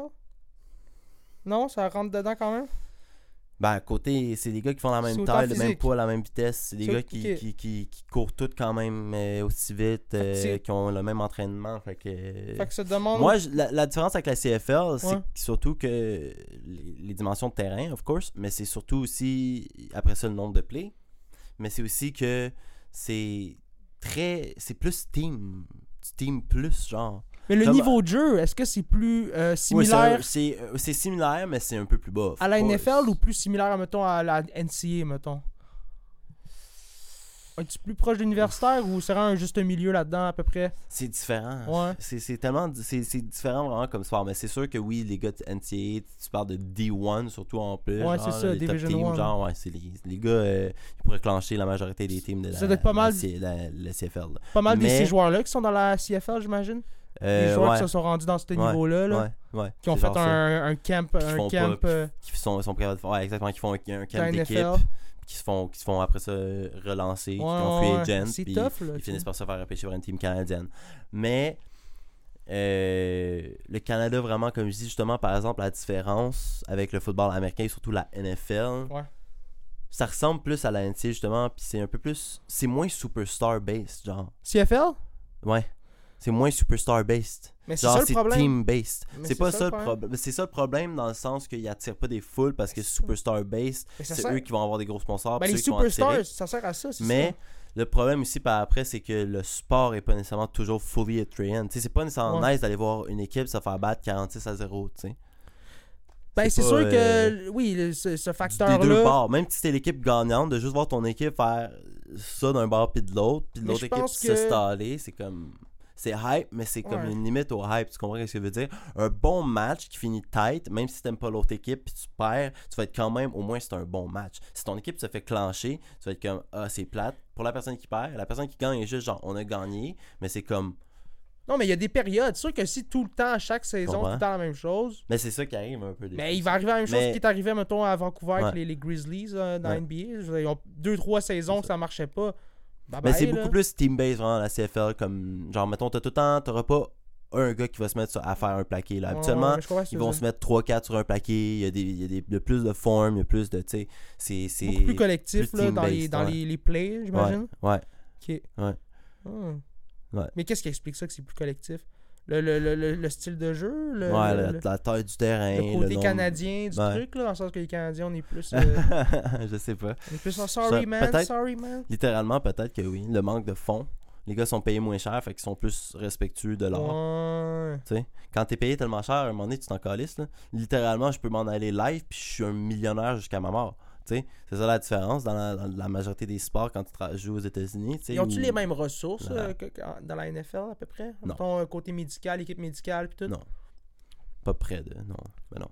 Genre oui, c'est sûr qu'ils ont l'accès à les mêmes choses, t'sais, mais la qualité du service puis la qualité du service après ça dépend juste sur la personne, fait que ça prend rapport, tu sais, c'est genre si la soigneuse est bonne, c'est une bonne soigneuse, ça prend rapport, mais tu sais ils ont pas 8 soigneuses là, tu sais, comme tu sais, oui, peut-être qu'une équipe peut avoir 8 soigneuses, mais tu sais à la NFL c'est comme c'est over the fucking top là, tu sais. Connais-tu bien cette ligue là? Tu sais combien il y a d'équipes à peu près, genre? C'est pas exactement, je sais pas, mais toutes les villes majeures ont une équipe, genre Vancouver, Calgary. Ouais, genre. Ok. Mais genre une douzaine, là. Il n'y a pas assez de promotion pour cette ligue-là, j'ai l'impression. Ben, c'est simplement parce qu'on n'est pas beaucoup au Canada. Là. Pourquoi il n'y a pas un Super Bowl? Un marché que tu fais x15. Là. Pourquoi il n'y a pas un Super Bowl de la CFL? Il y en a un. Ben, clairement. C'est la Coupe Grey. Ok, ben la Coupe Grey.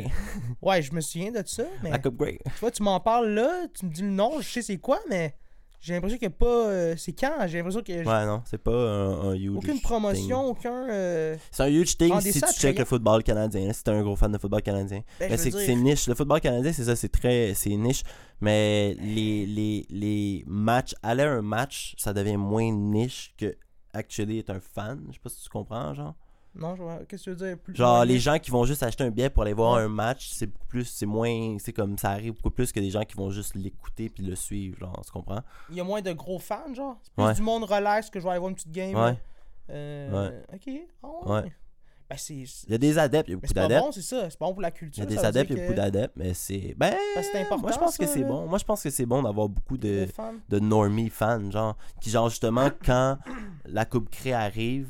Mettons, comme le Super Bowl, quand le Super Bowl arrive, ben c'est littéralement l'événement que tu es capable de générer tellement d'argent avec que tu peux fund ta ligue pour combien d'années, tu sais, littéralement avec un événement. C'est mais c'est fou, aussi, tu sais, mettons, dans la LAGMQ, souvent les villes les plus, pas éloignées, mais tu sais, quand même en région assez loin, là, souvent que C'est là que les fans vont être un petit peu plus hardcore, vont être un petit peu plus...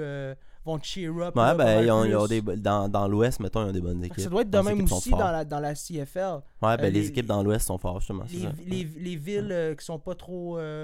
Calgary et shit, là. Calgary sont forts, là. St. Peters sont forts. Calgary, c'est ça. C'est quand même... tu sais, je veux dire, ça reste des villes où... Sinon, c'est quoi les Blue Bombers de... je ne saurais pas dire. T'as genre les Tiger Cats de Hamilton, je pense. Mais ça, je te dis, ça devrait pas être flou comme ça. Mais ils sont forts, là. Ça devrait pas être flou comme ça. Moi, c'est les teams qui sont forts. Je comprends que la NFL, un peu comme, c'est dur à compete avec, mais... Montréal, c'est ça qui est weird, par exemple. Pourquoi est-ce que Montréal, notre team est pas forte? Tu sais, quand tu y penses, là, genre c'est une des plus grosses villes du Canada, littéralement. Notre team est pas forte. Ouais. Tu sais? Mais Ottawa, genre, je pense que c'est ça. Ottawa, c'est Ottawa Red Blacks. Puis ils viennent de genre avoir cette team-là, il y a comme même pas 5 ans. Mais la team, elle a même pas 5 ans. Genre, mais les Alouettes ont connu leur heure de gloire quand même. Là. Ouais, Calvio. Ouais. C'est ça qui arrive au Canada, au Québec, genre à Montréal. On a nos heures de gloire, puis après, on give up un peu sur nos équipes, on dirait, genre. Ben, je pense que toutes les équipes. Ben, Québec, je me souviens, hein. Je me souviens. Ouais, mais tu sais, toutes les équipes. Je me souviens de Calvio en tabarouette. Toutes les équipes ont un peu un era où est-ce que ça se passe bien. Je pense que c'est normal, là. Ouais. Après ça, il y a tellement de trucs qui se passent. Tellement de facteurs, le côté économique, les blessures, tellement d'affaires qui viennent jouer là-dedans qu'on pense pas à ça nécessairement, mais c'est dur de tout mettre en place. Tout mettre en place pour avoir une équipe qui a du succès. Juste le revenu. Le revenu, genre, souvent c'est ça qui est le problème parce que ces équipes-là, ils font pas assez de revenus pour payer tout le monde. Ben, exactement. Quand tu as une équipe de comme 2, 3, 4, 500 employés. Tu stalles un peu. Tu stalles, fait que tu peux pas quand même le scale up. Ben, tu peux pas scale up, c'est ça. Fait que là, c'est là qu'il faut que tu te restructures, que tu trouves un moyen de quand même aller chercher justement des façons des façons de justement quand même scale up. Tu sais, je pense que peu importe les défis que ce soit une business ou que ce soit une équipe sportive, je pense qu'il faut que tu trouves un moyen de t'en sortir. Ça, c'est trouver juste le milieu, mais c'est parce que souvent, le juste milieu est pas quand même... Il faut avoir un profit, un moment donné, à la fin de la journée quand même pour payer les gens. Sinon, c'est impossible. Les gens comme ça, tu peux pas juste arriver juste tout le temps. T'sais, c'est normal, là, je comprends, là, le owner, puis après ça, les gens qui investissent, de vouloir avoir un retour sur leurs investissements. C'est normal. Même si c'est juste 1% de retour sur ton investissement, c'est comme, à un moment donné, ça le prend. Là, si t'es tout le temps dans le moins, moi, j'investis. Pourquoi? Parce que c'est ça, la réalité. T'as toujours besoin d'investisseurs, puis les investisseurs, eux, il n'y a pas de retour sur investissement. Pourquoi ils investissent? Ils n'investissent pas. C'est pas un investissement, Chris. 100%. T'sais. Mais j'ai l'impression que ça se passe bien pour les ligues sportives, là, parce que t'en vois de plus en plus. C'est pas pire, là, les Alouettes. Ça s'en vient, c'est bon. Ils sont sur le droit chemin. Si quelqu'un comme Pierre-Carl peut... mettre un bon pied dedans, tu sais, c'est pas comme si c'est quelqu'un qui avait nécessairement... On va voir, mais... Je sais que TVA Sport, ça se passe pas trop bien. Là, de le voir qu'il continue à investir. La télé, je connais pas, mais s'il continue à investir, c'est parce qu'il y a quand même... Ils croient au sport. C'est ça, il y a un hope, là. Mais je me dis aussi que... Au Québec, il continue à investir au Québec aussi, c'est... Tu sais, le gars, il pourrait juste investir quelque part d'autre, là. Mais j'ai hâte de voir les droits de diffusion, ça va-tu être TVA Sport ou RDS? C'est encore la même... non, mais c'est encore la même... C'est encore RDS, c'est RDS qui le fait là, me semble, c'est ça.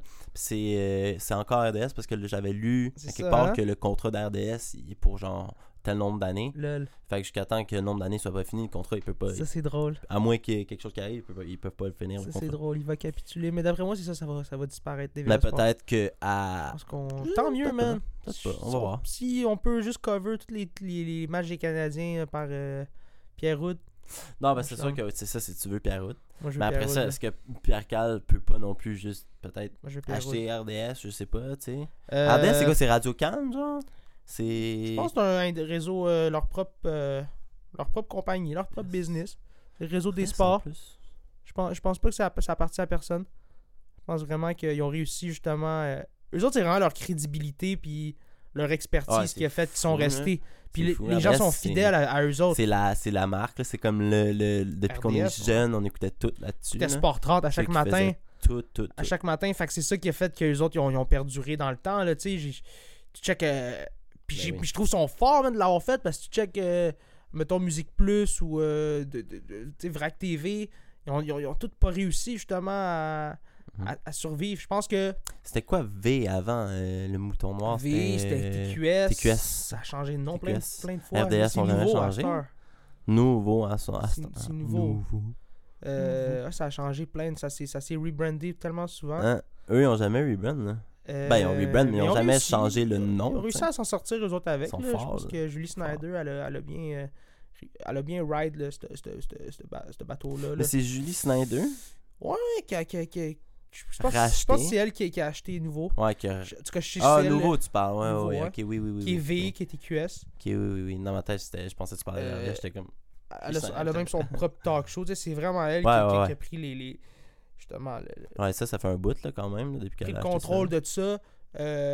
Suite surtout à Eric Salvaille, toute la controverse qu'il y a eu, là, ça prenait quelqu'un pour prendre justement prendre contrôle de nouveau. Là, c'était lui le boss, là, c'était lui qui avait son émission. C'était pas lui le grand. Le plus genre. La grosse tête. La grosse tête d'affiche de leur TQS. Plus gros animateur, ça. Mais de nouveau, c'est ça.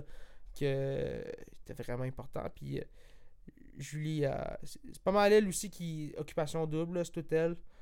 Qui paye pour... pas qui paye pour ça, mais qui s'occupe de la production, puis qui gère ça, fait que... On chante à elle, mais pour en revenir à RDS, moi, je trouve ça fou qu'ils ont réussi, justement, à perdurer dans le temps, même pas être encore là aussi. Autant relevant qu'ils étaient avant. Je pense que ça prouve, justement, que le sport, man, puis les ligues sportives, ils ont besoin de couverture plus que jamais. Puis, si RDS est encore là, ben ça... Ça veut dire que le sport est en santé, puis tant mieux, man! Parce que moi je suis un gros fan, là, j'aime ça. Tout ce qui est hockey, NBA, MLB un peu moins, je suis moins un fan de baseball, mais encore là, tu vois, je trouve que, tu sais, j'ai pas connu l'ère des expos, mais il n'y a pas tant de couverture pour ça, je trouve, ici. Le truc que le baseball, ça passe souvent. Je sais même pas si à Laval, il y a une équipe de baseball. Tu vois, straight up. You're asking the wrong guy. Fait que je suis comme... I don't like baseball. Je pense qu'il y a ce côté-là aussi qui fait que j'ai décroché un peu de ça, mais... Hey, we'll see. Non, ouais. Le sport, il faut que, genre... Il faut juste que des gens investissent dans les bons endroits, puis ils refassent des bonnes restructurations de genre... Non seulement les équipes, les équipes sont peut-être bien placées, c'est vraiment la diffusion, comme tu dis, puis genre l'exposition qu'ils ont, tu sais. Il n'y a pas assez d'exposition. Mais reste que le problème, c'est quand même, ça revient au même que, mettons, la musique, whatever, c'est il n'y a pas nécessairement assez de monde pour avoir un marché qui va, après ça, être super potentiel, tu sais. Le potentiel du marché est tellement petit comparément à celui des États-Unis que se comparer avec eux, c'est la période. Non, mais tu sais, à un moment donné, tu peux juste regarder une affaire à la fois aussi. Je pense qu'il faut pas non plus... C'est que tout le monde, à un moment donné, chaque sport compétitionne un peu contre chaque ligue compétitionne un peu contre l'autre. Fait que tu sais, il y a ça un peu à calibrer. Fait que de t'assurer que ta saison n'est pas en même temps que celle d'une autre ligue, que tes matchs... Tout penser à ça, là, toute cette logistique-là de comme... T'assurer qu'il n'y ait pas trop justement de compétition autour de toi pour que tu puisses stand out. Alors, il faut vraiment que tu prends ça en considération quand tu as une ligue. Puis ça doit être le fun, man. Juste être là-dedans, man. Toute l'organisation de tout ça, le schedule des matchs, puis tout. Tu sais, c'est juste... C'est cool. Tout le monde passe un bon moment quand il va avoir un match de quelconque sport, tu sais. Bon, c'est ça qu'on devrait retenir, puis... C'est positif, c'est des modèles pour les jeunes. C'est le sport, je veux dire. Fin de la journée, même si ton parcours n'est pas glorieux comme celui d'un autre, quand même des trucs positifs à apprendre du sport. Fait que... Yeah, man. Les meilleurs matchs de sport, c'est les matchs des Chiefs. Hein. Les Patriotes, les Pétroliers du Nord. Les Pétroliers du Nord, ça c'est mon équipe. Je vais souvent, Chiefs. Là. Tu viens Chiefs. Next time, bro. Vendredi, en plus. C'est vendredi, ça se donne. Ce vendredi? Ouais, je pense que c'est les playoffs. Oh, first playoff? Ok, je suis chaud là, c'est pas cher là, 20$ le billet. 20$ au Colisée. Get drunk as you want, mon gars, pas cher. T'es au Colisée, hein? Colisée, c'est pas parfait, tu vois, moi j'ai pas besoin de plus que ça. Tu vois, eux autres ils m'attirent, ça c'est plus attrayant pour moi que les Alouettes. C'est pas normal. Tu sais, que le Colisée Laval... c'est différent, là. C'est juste un shit différent. Là. C'est une énergie différente. C'est le prix aussi, après ça, le côté budgétaire. Le côté convivial. C'est ça, convivial. C'est dans Saint-Vincent-de-Paul, dans le quartier, fucking, tu sais, un peu ghetto, un peu comme, je sais encore dire là que c'est comme classique. Mais c'est vraiment, ça feel comme tu t'en vas voir un match de hockey de gars qui vont se taper sa gueule. Oh, ouais. Non, c'est un peu ça, je pense que les gens vont pour voir aussi, là. Il y a du tapage. Mais c'est une ligue, c'est quoi cette ligue-là? C'est une ligue... Comment, je sais pas, c'est la ligue semi-professionnelle, je pense. Je sais pas comment dire. Je sais qu'il y a des gens qui se sont rendus assez loin. Là. Ça augmente. Le niveau de jeu de cette ligue-là. Ouais, c'est plus les Chiefs, là. C'est plus les Chiefs. C'est rendu des gars qui ont joué dans la IHL, puis tout, là. Il y en a qui ont joué dans la NHL, puis tout. Man, c'est des gros matchs, là. Moi, j'étais impressionné, là. C'est encore le drapeau, là, House of Pain. Non, ils l'ont enlevé. Ils ont enlevé le vieux drapeau House of Pain. Je pense que ça doit être encadré à quelque part pour ça. C'est que là, ils l'ont gardé quelque part. Il doit être encadré à quelque part. Il y a quand même des fights. Des fights quand même, man, c'est cool. Ben, ça reste du hockey. Ça donne... ça reste... Ben oui, mais il y en a de moins en moins, tu sais. Fait que quand tu peux en voir des combats... T'es bon. Tu trouves ça le fun. Là. Ça ramène justement le côté old school du hockey. Je comprends que, tu sais, maintenant, il faut faire... c'est pas cool. Faut pas promouvoir ça. Je comprends, là, les risques et tout reliés à ça, mais... Ça fait partie quand même de l'histoire du hockey. Mais c'est prouvé aussi, il avait prouvé que laisser les gars se battre au hockey, ça limite le cas de blessure grave par après. Parce que les gars se ramassent moins rough par après. Ouais. C'est prouvé qu'après ça, les gars, genre, ils ont plus de respect mutuel, puis qu'il y a moins de risque que quelqu'un rentre quelqu'un dans une bande avec son coude, avec son épaule, là, tu sais, là, en prenant 8 allées de patin. Tu comprends? Ouais. Parce qu'au hockey, tu peux faire pas mal plus de dommages à quelqu'un que juste en se tapant sa gueule. Ouais, ta frustration, au lieu de la mettre dans ta mise en échec, tu vas la mettre dans ton fight. Wow. Je comprends, il y a des petits détails comme ça qui viennent, genre justement dans le hockey. Puis pas juste ça, que même ta frustration, elle va aller dans le fight de ton chum qui se bat, là, genre littéralement. Là, là, c'est comme ça se transcrit, puis tu vois l'autre qui se fait taper sa gueule. Tu vois ton chum qui se fait taper sa gueule, puis tu dis, oh, ok, j'ai peut-être pas nécessairement le goût de me faire taper sa gueule. Puis tu sais aussi que si tu fais le truc aussi, c'est pas juste ça, c'est un peu le retour de la balance de si tu rentres quelqu'un dans le coin de la bande, il y a peut-être un gros bonhomme qui va se tourner, qui va te pogner l'épaule, puis qui va t'en coller. Il y en a qu'une, parce que.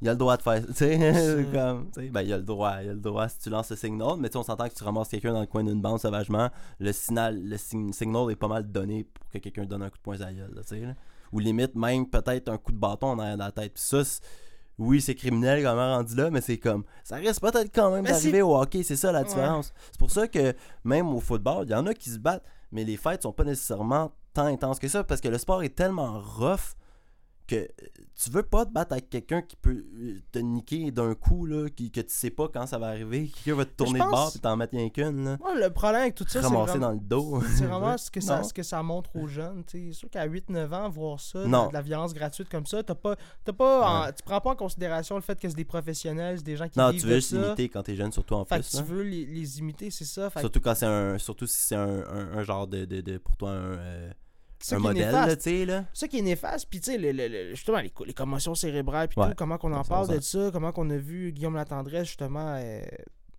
parler du fait que, tu sais, il y a des pertes de mémoire et tout. Je trouve ça triste, là, tu sais, le gars est jeune encore, il est dans la mi-trentaine, avoir des problèmes de mémoire, personne ne mérite ça. Fait que, oui, de se sensibiliser le plus là-dedans, je pense qu'il faut le faire. Ouais. Puis, le fait qu'on en parle de plus en plus, ben c'est ça qui fait que les gens, justement, sont un petit peu plus sensibles à ça. Puis, je vois du changement. Tu sais, j'ai vu, justement, récemment, ce qui paraît cette année dans la LHMQ, encore une fois, comme le nombre de fights, c'était le nombre le plus bas qu'ils ont jamais eu là, dans la saison régulière. Donc, tu sais, on s'en va vraiment quand même vers le positif, vers justement le bon chemin. Fait que... Pour ça, je pense que justement toute la conscientisation qu'on a faite dans les dernières années, ça commence à porter fruit, puis on commence à voir justement la culture changer. Puis tant mieux, man, parce que ouais, mais tu sais, je veux dire, ça reste, c'est du sport, puis tu sais, justement, ça devrait être juste du positif, puis personne ne devrait se sortir de ça après ça, même parce que même si t'es millionnaire, je veux dire. si t'as des problèmes cérébraux et tout, tu peux rien, ta santé, c'est ce qui est le plus important au monde, tu sais. Tu peux rien, tu peux pas l'acheter, là, ça. Fait que, je pense que ouais, man. Je pense que c'est nous en tant que. Parce que c'est nous les viewers, c'est nous qui regardent cette ligue-là, c'est nous qui regardent ce sport-là. C'est à nous justement de dire qu'on veut plus voir ça. Parce que sinon, la ligue va juste continuer à nous le feed, là, parce qu'elle sait qu'on aime ça. Ben oui. C'est ça, c'est une business. Ça veut faire du profit, ça va te donner ce que tu veux, tu sais. Fait que c'est à nous de. Parce que moi, c'est ça que j'ai compris, tu sais, c'est que ça part. Chaque business, c'est ça. Ils écoutent les clients, puis ils leur donnent ce qu'ils veulent. Fait que ça va tout le temps partir de nous, tu sais. Ça partira jamais des compagnies. Des fois, on dit, cette compagnie-là, elle nous vend cette affaire-là. C'est pas correct, c'est pas bon pour la société, puis c'est comme, ben, c'est ça qu'on veut, c'est nous. C'est le problème, c'est la société en tant que telle, c'est elle qu'il faut qu'il change ses mœurs, c'est elle qu'il faut qu'il change sa façon de voir les choses.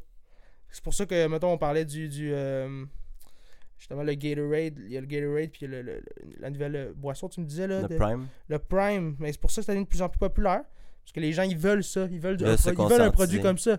V'là 10 ans, là, tu serais arrivé avec un produit santé comme ça, ils me disent « Get out of here, man, on veut un Gatorade, we want sugar. » Nous, un vrai Gatorade. Là, j'entends encore des gens qui disent ça des fois, là, qui sont comme... un vrai Gatorade. Que c'est comme, tu leur montes un drink, c'est comme, y a-tu du sucre dedans, s'il y en a pas, j'en veux pas. C'est comme, genre, j'en veux pas, tu sais, comme, je veux qu'il y ait du sucre. Oh, ouais. Y a des gens qui veulent qu'il y ait du sucre. Mais c'est de moins en moins, justement, parce que les... Mais justement, les gens se conscientisent de plus en plus. Ouais, hein. Exact. La santé est prise en compte. Les gens, le fitness, c'est rendu un big thing maintenant. Les gens réalisent que ça aide pas juste ton corps, mais ça aide ton mental surtout. C'est le body shaming. Je pense que c'est pour ça, surtout en fait. Mais je pense même pas que c'est juste dû au fait de vouloir être en santé physiquement, là.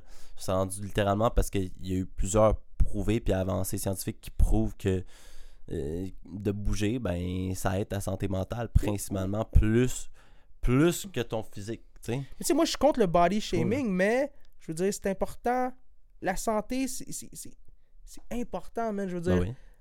Après ça, certaines personnes que je vois, oui, ok, peut-être que c'est un problème, justement, médical ou whatever. Fait que je veux pas, tu sais, mettre personne dans le même panier ou whatever.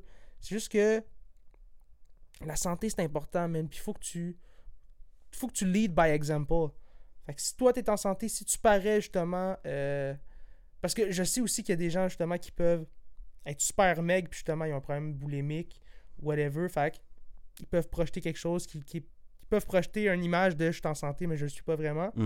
Fait que tu sais, je comprends que... Puis il y a aussi le côté santé mentale aussi à jouer là-dedans, que certaines personnes vont avoir des phases un petit peu plus dark. Fait qu'ils vont se mettre à... Il va avoir une certaine prise de poids qui va être prise durant cette phase-là. Fait que tu sais, je comprends tous ces aspects-là, mais... Je pense quand même qu'il faut de plus en plus mettre de l'avant justement que l'activité physique, puis c'est bien fait. T'sais, surtout qu'on est beaucoup dans une ère où est-ce qu'on parle de santé mentale tout le temps, on parle de toutes les tragédies qu'on voit qui se passent, comme à Amqui récemment, ce qui s'est passé à Laval, c'était dégueulasse. À Nashville. C'était quoi? C'était un shooting, ça? Une tuerie? Je veux dire, à un moment donné, je pense qu'il y a un côté justement bénéfique à être en santé, puis le côté activité physique, je veux dire, je pense que tu es beaucoup moins enclin à avoir des sauts d'humeur, beaucoup moins enclin à justement causer des tragédies comme ça. Ça t'apprend à être en contrôle aussi, souvent. Ça t'apprend à être en contrôle, ouais. Le côté toughness, le côté, ça t'apprend à gérer la douleur. C'est ça, à pousser tes limites, que ce soit à gérer tes limites. Mais ça peut être la course, ça peut contrôler ta respiration, parce que t'es forcé d'apprendre ces affaires-là quand tu t'entraînes, puis quand tu fais du vrai entraînement physique, que ton battement de cœur est à 140, 150 là, tu sais, là, pendant un bon moment, puis que c'est comme c'est tough, là, tu te sens comme si ça allait vomir pendant 10, 15, 20 minutes de temps, là. Mais faut que tu contrôles tous ces détails-là, genre, puis ça, quand tu réalises que t'as le contrôle sur ton cerveau, sur ces choses-là, ben, des fois, tu réalises que c'est comme quand t'es triste ou t'as certaines envies de telle ou telle affaire, mais t'as le contrôle dessus. T'es capable de dire à ton cerveau, non, c'est pas vrai. Gestion des émotions. Genre... mais c'est correct aussi, ça fait partie... Vivre ses émotions. Oui, mais ça fait partie de l'expérience humaine de...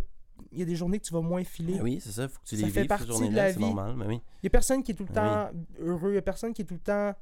que ça va tout le temps super bien. Ça fait partie de ton expérience humaine, puis de le comprendre, ça, puis de te dire, OK... Aujourd'hui, elle va être un petit peu plus tough, mais je vais passer au travers, puis de ne pas négocier avec toi-même.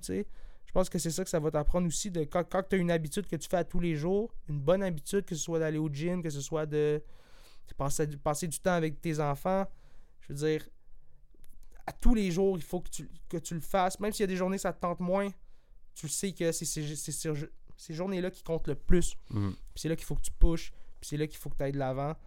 Donc, ouais, man, le côté discipline. Puis que, man, parler de sport, activité physique. Tu vois, c'est ça dans le podcast. Parler de qu'est-ce qu'il faut faire pour bien se sentir. Faut pas t'acheter une caisse de 12 au DEP, commencer à pogner une petite série Netflix, un petit film, penser à boire ça, penser à pleurer, penser à ton passé. Non. Peut-être l'avant dans la vie. Je veux dire, bois là ta caisse de 12. Mais après ça, fais des gestes concrets pour t'améliorer en tant qu'être humain. Peut-être d'or avant, là, mais... Tout simplement. Caisse de 12 en partant, c'est un peu rough. Commence avec un 6-pack. Un 6, hein, ouais. Encore là, c'est une question d'étape, tu sais. Fait que...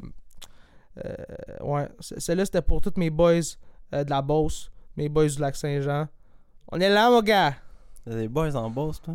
Certains, j'ai des boys en Beauce. Qui, ça? Moi, d'un boy en Beauce. Les Frères Gagnons, est-ce que... Les Frères Gagnons, hein? Les Frères Gagnons, est-ce que... Manifestez-vous dans les commentaires, les Frères Gagnons. Faire du bruit. Make some noise! Tout. Les Frères Gagnons, tabarnak. Gros, les Frères Gagnons, man. Faut pas négliger ces gens-là, faut les shout-out, man. T'as-tu entendu parler... Faut les shout-out. C'était quoi le gars-là? Récemment, le gars-là, les artistes, ils chialaient. Il avait... Les Olivier? Ah, les Olivier, ouais, c'est ça, les Olivier. Ah, les vieux humoristes qui chialaient. Ouais, de la vieille, supposément, qui chialaient que les jeunes, ils ont pas invités. T'as-tu vu le post de Mathieu Cyr? Disrespect, parce que... Oh, j'ai vu le post de Mathieu Cyr, justement, c'est ça qui m'a fait penser puis voulu parler de ça. Il expliquait justement son parcours, puis comment que... 95% du temps, vous m'ouvriez la scène avec « Hey, le gars va se planter, hey, checkez-le, ouais. Hey, checkez la marde, checkez le jeune. » On vous doit du respect après. J'ai eu une réflexion là-dessus, justement, en plus, cette semaine. Puis, ça montre encore une fois qu'on a beaucoup... c'est parce que on est au Québec. À quel point la culture française nous influence. Parce que tout ce côté-là, un peu négatif... Ben, pas négatif, mais un peu genre, faut que tu l'ailles rough. Tout ce sentiment-là de comme te faire sentir qu'il faut... Il faut que tu struggles, ouais. Il faut que ce soit tough. Je ressens beaucoup ça dans la culture française. Ouais. Le côté un petit pessimiste, c'est ça que je cherchais, le pessimisme. Il y a beaucoup de ça, puis je trouve que... je trouve ça plate qu'encore là, aujourd'hui, on ait encore des traces de ça, genre. Parce que je sais que ça a fait partie longtemps de la culture, puis en France, c'est beaucoup ça. C'est beaucoup... on est quand même des Français à la base. Toi, t'es un acteur, il faut que tu l'ailles tough, là. Il faut que, tu sais, les vieux ils vont te manquer de respect, ils vont te traiter comme si t'étais un moins que rien, parce que c'est comme ça. Parce que les autres, ils l'ont vécu de même. Tu vas l'apprendre à la dure. Tu vas l'apprendre à la dure, puis c'est ça, cette culture-là, on l'a ici, puis je pense tranquillement, elle est en train de disparaître, mais... Ouais.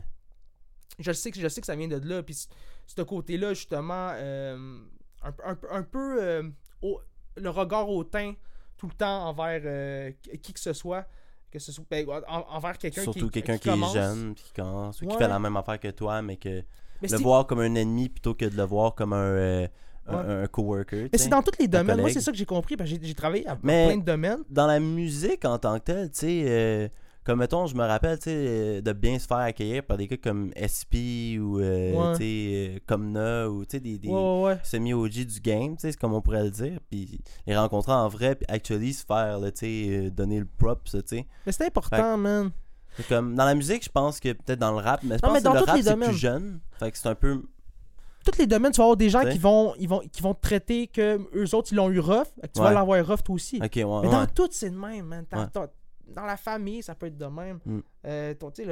Tes parents, s'ils l'ont eu difficile, inconsciemment, ils vont te donner la tâche difficile parce que c'est comme ça qu'ils l'ont vécu, c'est tout ce qu'ils connaissent.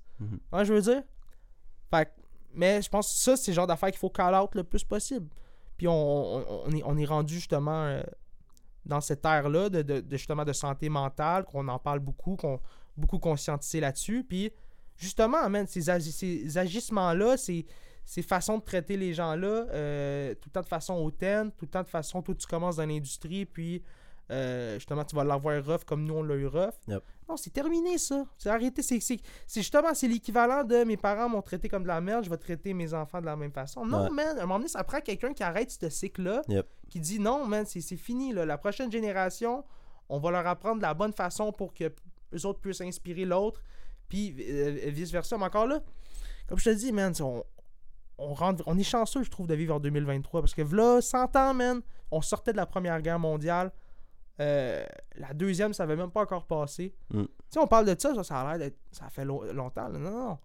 Vraiment pas longtemps. Fait qu'on est quand même chanceux, nous, de vivre dans une ère où est-ce que je trouve que nos enjeux sont des fois tu sais, vraiment minimes. Là. Ouais, puis niaiseuses, là, tu sais. On fait blow out des shit out of proportion. Que c'est solide, solide, on aime ça. Surtout dans un milieu comme l'humour au Québec, surtout où, tu sais, comme ce sujet-là, c'est comme, ouais, mais regarde, là, tout le monde est quasi surpayé, tu sais, pas nécessairement surpayé, mais tu sais, très bien payé là, dans le milieu de l'humour. Là, c'est un des milieux de culture au Québec qui est le mieux payé. C'est Mike Ward. Je pense que c'est le milieu le mieux payé, me semble, de culture au Québec. Ah, clairement. L'humour, c'est l'industrie la plus en santé culturellement. Il va falloir que tu work, tu grind, puis tu vas... je voudrais pas me planter sur une scène. Ouais. J'imagine pas le feeling de se planter, tu sais...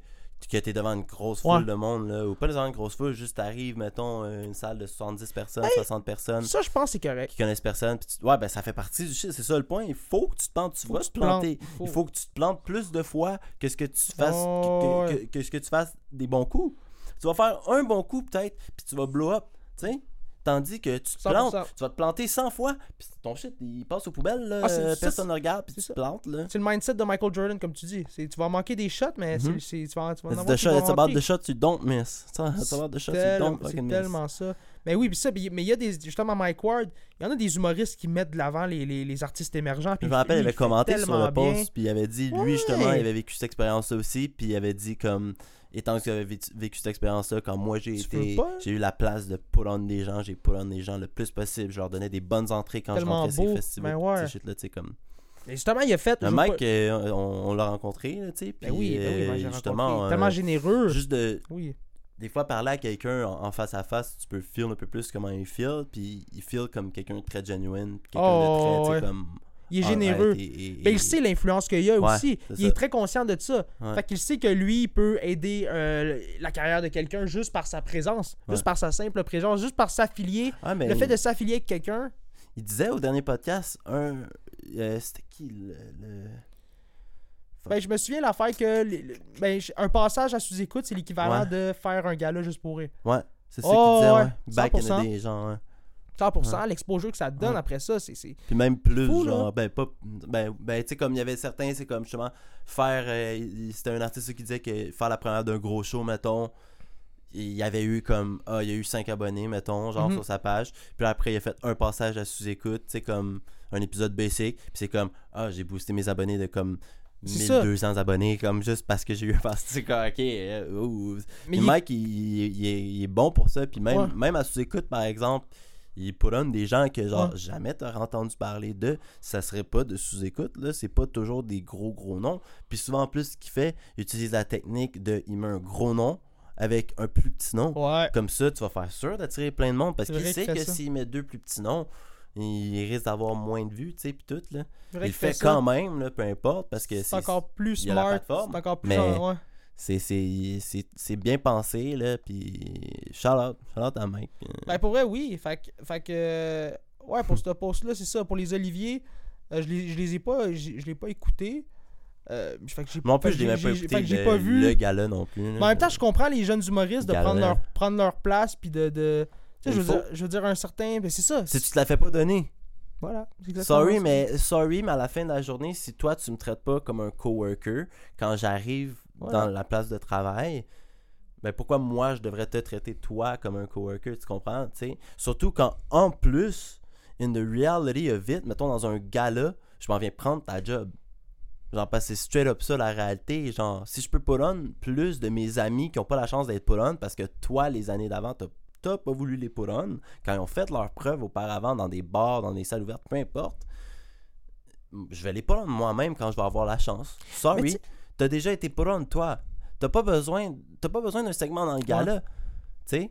T'as pas besoin d'un shout-out. T'as pas besoin de rien. T'es déjà fait. Ta carrière est déjà faite.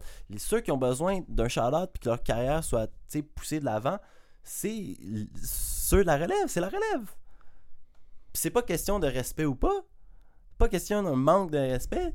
T'sais, c'est une question qu'ils ont besoin, eux, d'être put on. Ouais. Toi, t'en as pas besoin. Rendu là, le manque de respect, c'est vous autres qui pensez qu'il y avait besoin d'être put on par les jeunes. C'est les jeunes qui ont besoin d'être put on par les vieux. Pas le contraire. J'ai une réflexion par rapport à ça, puis je pense, justement, mon expérience quand j'ai fait La Voix, justement, il y a eu plein d'artistes qui se sont pas gênés pour nous push, nous, les plus jeunes, les nouveaux artistes.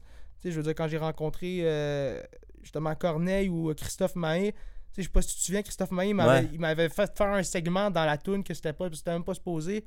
Fait que tu sais, il m'a quand même put on, là. Oh, il m'a quand même mis... il m'a mis de l'avant, il m'a fait shine. Mais j'ai aussi eu des expériences que je me souviens que j'ai rencontré certains artistes, puis je veux pas les nommer, ça me tente parce que no matter what, mais j'ai senti justement qu'il y avait aussi cette Ayman, t'as fait la voix, tu sais, je veux dire, je comprends le principe que tu l'as pas eu facile, tu sais, je veux dire, quelqu'un qui l'a pas eu facile, moi j'arrive, j'ai fait la voix, c'est comme ça te fait chier un peu parce que toi t'as grind comme un chien pendant 10 ans dans les bars avant que ça marche. Puis là, moi, out of nowhere, j'arrive, je me suis créé un petit hype. Fait que je l'ai senti, ça, souvent, avec certains artistes, avec du recul, là, de comme, toi, tu l'as trop eu facile, man. Ouais. Faut que tu retournes travailler fort. Mais sauf que ça a été bon pour moi, quand même. Sauf que s'il saurait après ça la réalité de l'envers du décor, connaître la personne. Mais c'était vrai.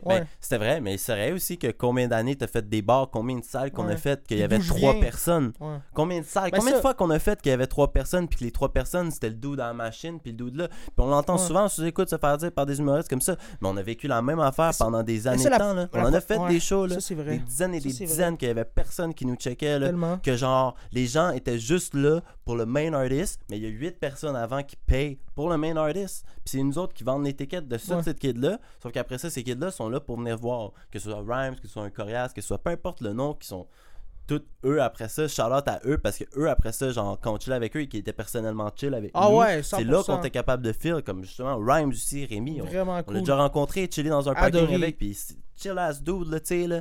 Puis vraiment genuine as fuck, justement, aussi. Fait que on n'a pas cet engouement un peu dans la musique, mais justement, ça vient au même de... On l'a vécu, là. On l'a vécu, cette réalité-là. C'est juste qu'après ça, c'est sûr que, comme tu dis, quand après ça, t'as le hype du moment de genre, je suis allé à la voix, puis là, lui, il voit juste ça. Ben, man, tu vois c'est pas ça, derrière, mais ça le fait chier. T'sais. Mais le gars, c'est comme, bro, moi, j'ai travaillé fort, là. Puis, mais je les comprends, tu sais, avec du recul. Ah ouais. Avec du recul, je veux dire, je pense que j'aurais même moi... Je comprends à quel point c'est difficile, en fait, de vivre de ça au Québec. Enfin, je comprends qu'ils peuvent se sentir parfois menacés, tu sais, parce que c'est précaire, c'est vraiment... Tu sais pas, là, pendant une été de temps, ça peut bien se passer. Tu sais pas qu'est-ce qui va se passer l'année d'après, tu sais. Yep. Faut vraiment que tu travailles fort. C'est à toi, man, de faire toute la paperasse, toute la job sale, d'appeler les festivals, puis tout. Oui, tu peux avoir une équipe derrière toi qui t'aide les agents, pour ça. Puis le manager, mais pareil, tu sais, ça peut quand même... C'est quand même toi qui les paye. C'est quand même toi qui gère avec eux, qui t'appelle avec eux, qui est tout en appel, en message, en constant contact avec ces personnes-là. Ouais. Fait que j'ai beaucoup de respect... je pense que je prenais pas ça aussi, justement, en considération quand j'étais jeune. Ben, pas quand j'étais jeune. Voilà 5-6 ans, là, quand je commençais dans l'industrie plus mainstream. Que tant mieux, tu sais, eux qui m'ont traité, justement, en mode... Parce que c'est vrai, fallait que je retourne travailler sur mes affaires. J'étais pas le meilleur non plus, là. Je suis d'accord avec ça, là. Fait que ça m'a permis, justement, de retravailler peaufiner mon art, mes capacités vocales. Puis... that's it, man. Tu l'as vu, là, mon évolution. Je pense que je travaillais fort justement pour mieux contrôler ma voix. Je pense qu'avant, c'était ça surtout le problème. J'étais tout le temps high pitch, j'étais en train de crier là, nanana. Puis à un moment donné, c'est comme j'ai trouvé justement ma façon de calibrer justement ma voix. Puis tout ça, je l'ai appris justement avec l'expérience. Puis voilà, c'est la pandémie aussi. C'est con, là, mais je veux dire, être isolé, man, à un moment donné, t'es comme. T'as l'occasion justement de. L'opportunité. Drink, guys! T'as rien à faire. Fait que j'ai tellement fait de projets, j'ai tellement essayé des affaires. J'ai appris la guitare pendant la pandémie. Justement, prêt à mieux chanter. J'ai fait tout ce que j'avais en tête, là, je l'ai fait. Fait que voilà, man. Tout ça pour dire que les clashs des générations, il va tout le temps en avoir. Puis je pense qu'aujourd'hui, c'est de... Je pense qu'on le voit de plus en plus maintenant parce que, tu sais, avec la technologie qui a évolué tellement rapidement, ouais. Je pense pour ça que le clash est énorme en ce moment, là. C'est parce qu'on vit dans deux industries complètement différentes. Le changement, mais c'est la peur du changement. Tu vois un jeune qui arrive qui, lui, est full techno. Puis toi... Mais j'ai pensé à ça l'autre jour, justement, aussi. C'est ça qui fait peur, comme tu dis. Peu importe le milieu, tu vois un jeune qui arrive et qui est capable de faire tout par lui-même. Ouais. Tu sais? C'est pas mal. C'est fou, là. Tu sais, comme, mais mettons, ça a changé. Il n'y a pas grand monde qui sont capables de faire une production 100% par eux-mêmes, là. Je comprends ce que tu veux dire. Mais tu vas en voir de plus en plus des autoproductions parce que ça coûte trop cher pour le peu en de revenus. Le peu plus. De revenus que tu as. Fait que tu n'as pas le choix. À un moment donné, tu te dis, bon, je vais faire ça moi-même. Au moins, moi-même. Pour revenir à ce qu'on parlait au AI puis à l'avancée technologique du AI, justement, les gens qui font ça, qui sont capables de toucher un peu à tout, voilà, vont être capables de s'aider, vont être capables de faire... je pense que c'est quoi? C'est 1/10 du temps, quelque chose comme ça. Ah, tu sauves tellement de temps avec le AI! C'est quelque chose comme ça. Mais c'est peut-être, il me semble que c'est plus que c'est peut-être 1/4 du temps que tu sauves, quelque chose comme ça. Ah ouais, non, mais c'est fou. Là, tu t'en rends compte rapidement. Puis au fur et à mesure que tu l'utilises, de plus en plus, tu trouves justement comment l'optimiser pour que ça aille de plus en plus vite. Ouais. Fait que... Oh non, man, moi je suis 100% pour ça. Puis le self-produce, c'est le futur aussi. Hein. De moins en moins de revenus disponibles. Fait qu'il faut que tu trouves des ressources pour justement faire les choses par toi-même, tu sais. Puis le AI, encore là, peut venir jouer là-dedans, justement. Tu sais, moi, côté marketing, côté presse, médias, tu sais, je veux dire... J'essaie de faire un petit peu tout parce que, avec mettons, mes sorties musicales, parce que je me dis, sinon, je verrai pas de retour sur investissement. T'sais. C'est pour ça que maintenant, j'essaie de mettre plus mon focus sur justement le contenu un petit peu plus rapide, le micro-content qu'ils appellent, les vidéos de 30 secondes, 45 secondes. Ouais. J'essaie de justement profiter du hype de TikTok et tout ça, là, parce que je me dis que. Je pense pour les artistes musicaux, c'est ça. Mais tu sais, justement, le 20 ans, il n'y avait pas ça. Le 20 ans, tu prenais pas en considération tout ça. Tu étais juste en mode vente d'albums, tournée. Parce que là, si t'es pas ces réseaux sociaux, tu manques... C'est ça. Les opportunités. Tu manques des opportunités. 2 drinks, guys. Faut être sur les réseaux sociaux. Faut être présent le plus possible. Moi, c'est ça que je retiens de toutes les vidéos... C'est ça, de formation que j'ai suivi pour comprendre comment faire avancer ma carrière musicale. Ça revient tout le temps à ça. Ça revient à réseaux sociaux, man. Yep. Il n'y a pas d'autre issue. Mais. C'est même pas la musique en tant que telle. La musique, tu devrais sortir de la musique, ils disent optimale, mettons, là, c'est 6 semaines. À chaque 6 semaines, tu devrais sortir de la musique. Mm-hmm. Un single. Sinon, si ton modèle c'est de sortir un album, faire des tournées, ça dépend. Mais si t'es un artiste qui commence ou t'es un artiste qui veut vraiment se faire connaître, c'est d'y aller avec la méthode de chaque 6 semaines, je sors un single, puis jusqu'à temps que l'autre single sorte. Fait que là, t'as 6 semaines pour promouvoir la tune que tu viens de sortir. Fait que c'est d'utiliser justement TikTok à fond. Encore là, je vais en reparler. C'est TikTok. C'est la seule plateforme qui te permet d'aller chercher. De l'audience, puis que t'as pas besoin de payer pour. Parce que ils vont pousser ta vidéo, l'algorithme va la pousser s'ils voient que... À partir de rien, genre. À partir de rien. À partir de rien, c'est ça. Ouais. Après ça, pense à ça, tu sais. Si tu dis que même sans payer, t'es capable d'en avoir, fait qu'imagine si tu mets en plus des ads par-dessus, ah ben là, après ça, ton exposure est encore plus big.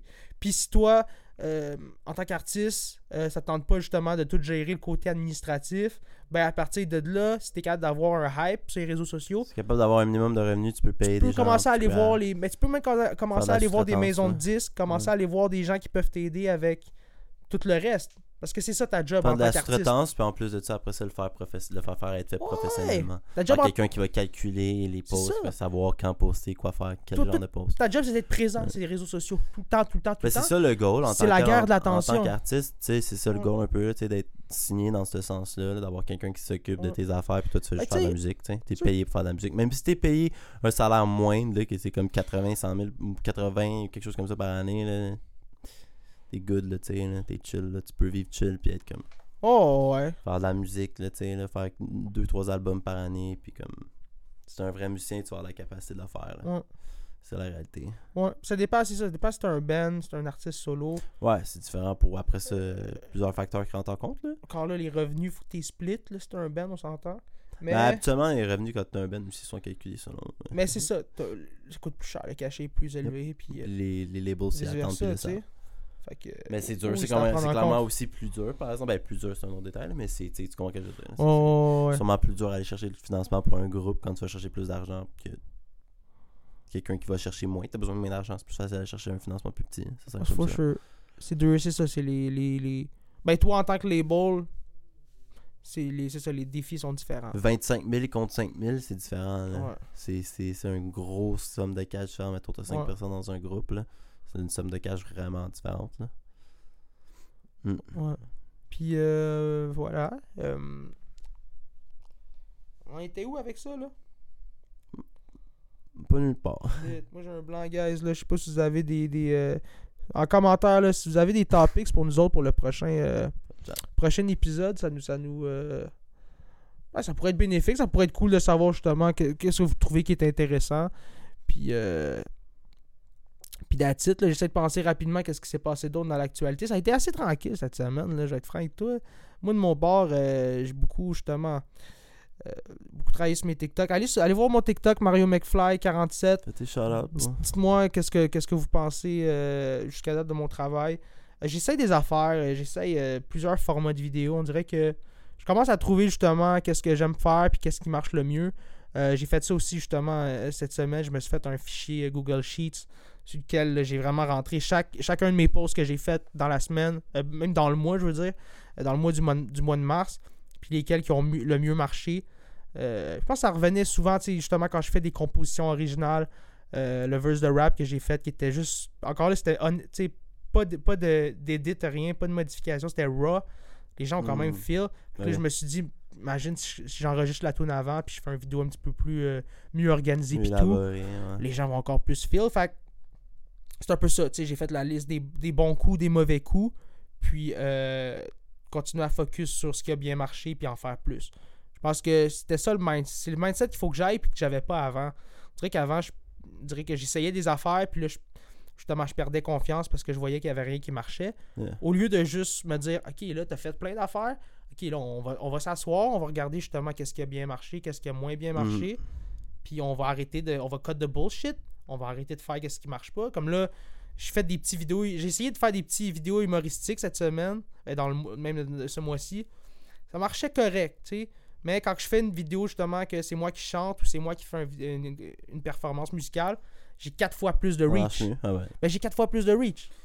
Après ça, facile, hein? Je veux dire, à un moment donné, il faut que je fasse mes calculs, il faut que je me dise, gars, ben, fais juste ça, tu sais. Mais je pense que c'est pour ça que c'était bon quand tu commences dans n'importe quoi, parce que tu sais pas... un conseil pour quelqu'un qui voudrait se partir un TikTok, mettons, tu sais pas quel genre de contenu que tu veux faire ou quel genre de contenu que tu te sentiras à l'aise dedans. Ouais. Essaye des trucs. Ouais, check ce qui est populaire, puis fais-le. Check qu'est-ce qui est populaire. Ça, c'est sûr, ça aide. Check qu'est-ce que toi. Reprendre des concepts. Qu'est-ce que toi, tu représentes, qu'est-ce que toi, tu as le goût de faire. Puis essaye des affaires, essaye plein d'affaires. Si t'es un gars qui t'aime l'humour, essaye des memes. Si t'es drôle, fais des affaires drôles. Ça va popper un moment donné. Un moment donné, ça va marcher. Tes 10 premiers pieces of content, là, ça sera peut-être moyen, tu sais. Mais encore là, c'est comme le gym, tu sais. C'est des répétitions, man. À force de faire des push-ups à tous les jours. C'est là que tu vas voir les résultats. Tu trouves aussi ce qui te fait plus, ce qui te fait moins, tu sais, les positions. Mais... Fait que d'essayer des trucs, parce que je dis ça, parce que je sais, parce que j'ai paralysé tellement longtemps avant de commencer, puis d'un coup que tu l'as fait, après ça, t'es libéré, puis t'es comme, waouh, j'aurais dû commencer avant, t'es comme, c'est tellement simple, tu sais, t'overthink tellement des fois, puis là, l'anxiété embarque, puis tout, puis tandis que, man, fais juste go out there, mets-toi vulnérable. La consistance, puis juste post. Tu vas juste post. Une fois que tu postes, c'est fait. Oui, puis pas. Je pense que c'est beaucoup l'affaire de. Parce que moi, j'ai passé par-dessus ça, là, mais le qu'est-ce que les autres vont penser de toi? Tu sais, c'est niaiseux des fois, on revient à la base. Ouais, c'est ça beaucoup. La plupart des gens, c'est ça. La plupart des gens, ils vont s'empêcher de faire bien des affaires à cause de ça. Ils vont s'empêcher d'être heureux à cause de qu'est-ce que les autres vont penser, tu sais. Qu'à partir de là, je veux dire, fais-le, man. Si t'as le goût de le faire, t'as le goût de t'exprimer, t'as le goût de. Justement, ça peut être pour toi une façon justement sortir le méchant, justement de mettre ton attention à quelque part de positif, puis de build de quoi pour toi, parce que tu construis quelque chose avec ton TikTok, tu te construis un following, yeah.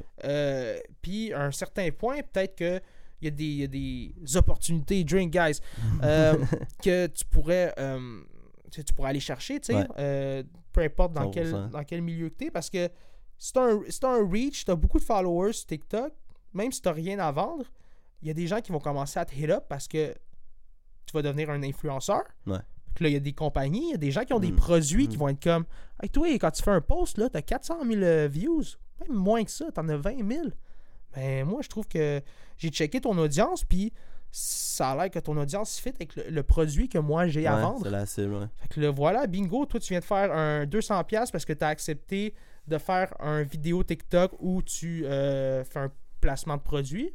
Fait que, voilà, tu sais. Fait que même si en partant, t'as pas rien de concret en tête, mais juste le fait d'être constant, tu build, justement, tu construis ta présence sur les réseaux sociaux, puis, veux pas, peu importe dans. Tu sais, si tu te mets dans cette situation-là, tu vas vouloir que ça grossisse, tu vas vouloir que ça expande. Fait que tu vas te mettre, justement, trouver des solutions pour faire grossir ta chaîne. Donc, voilà, je conseille à tous ceux qui overthink trop de juste se lancer en fait.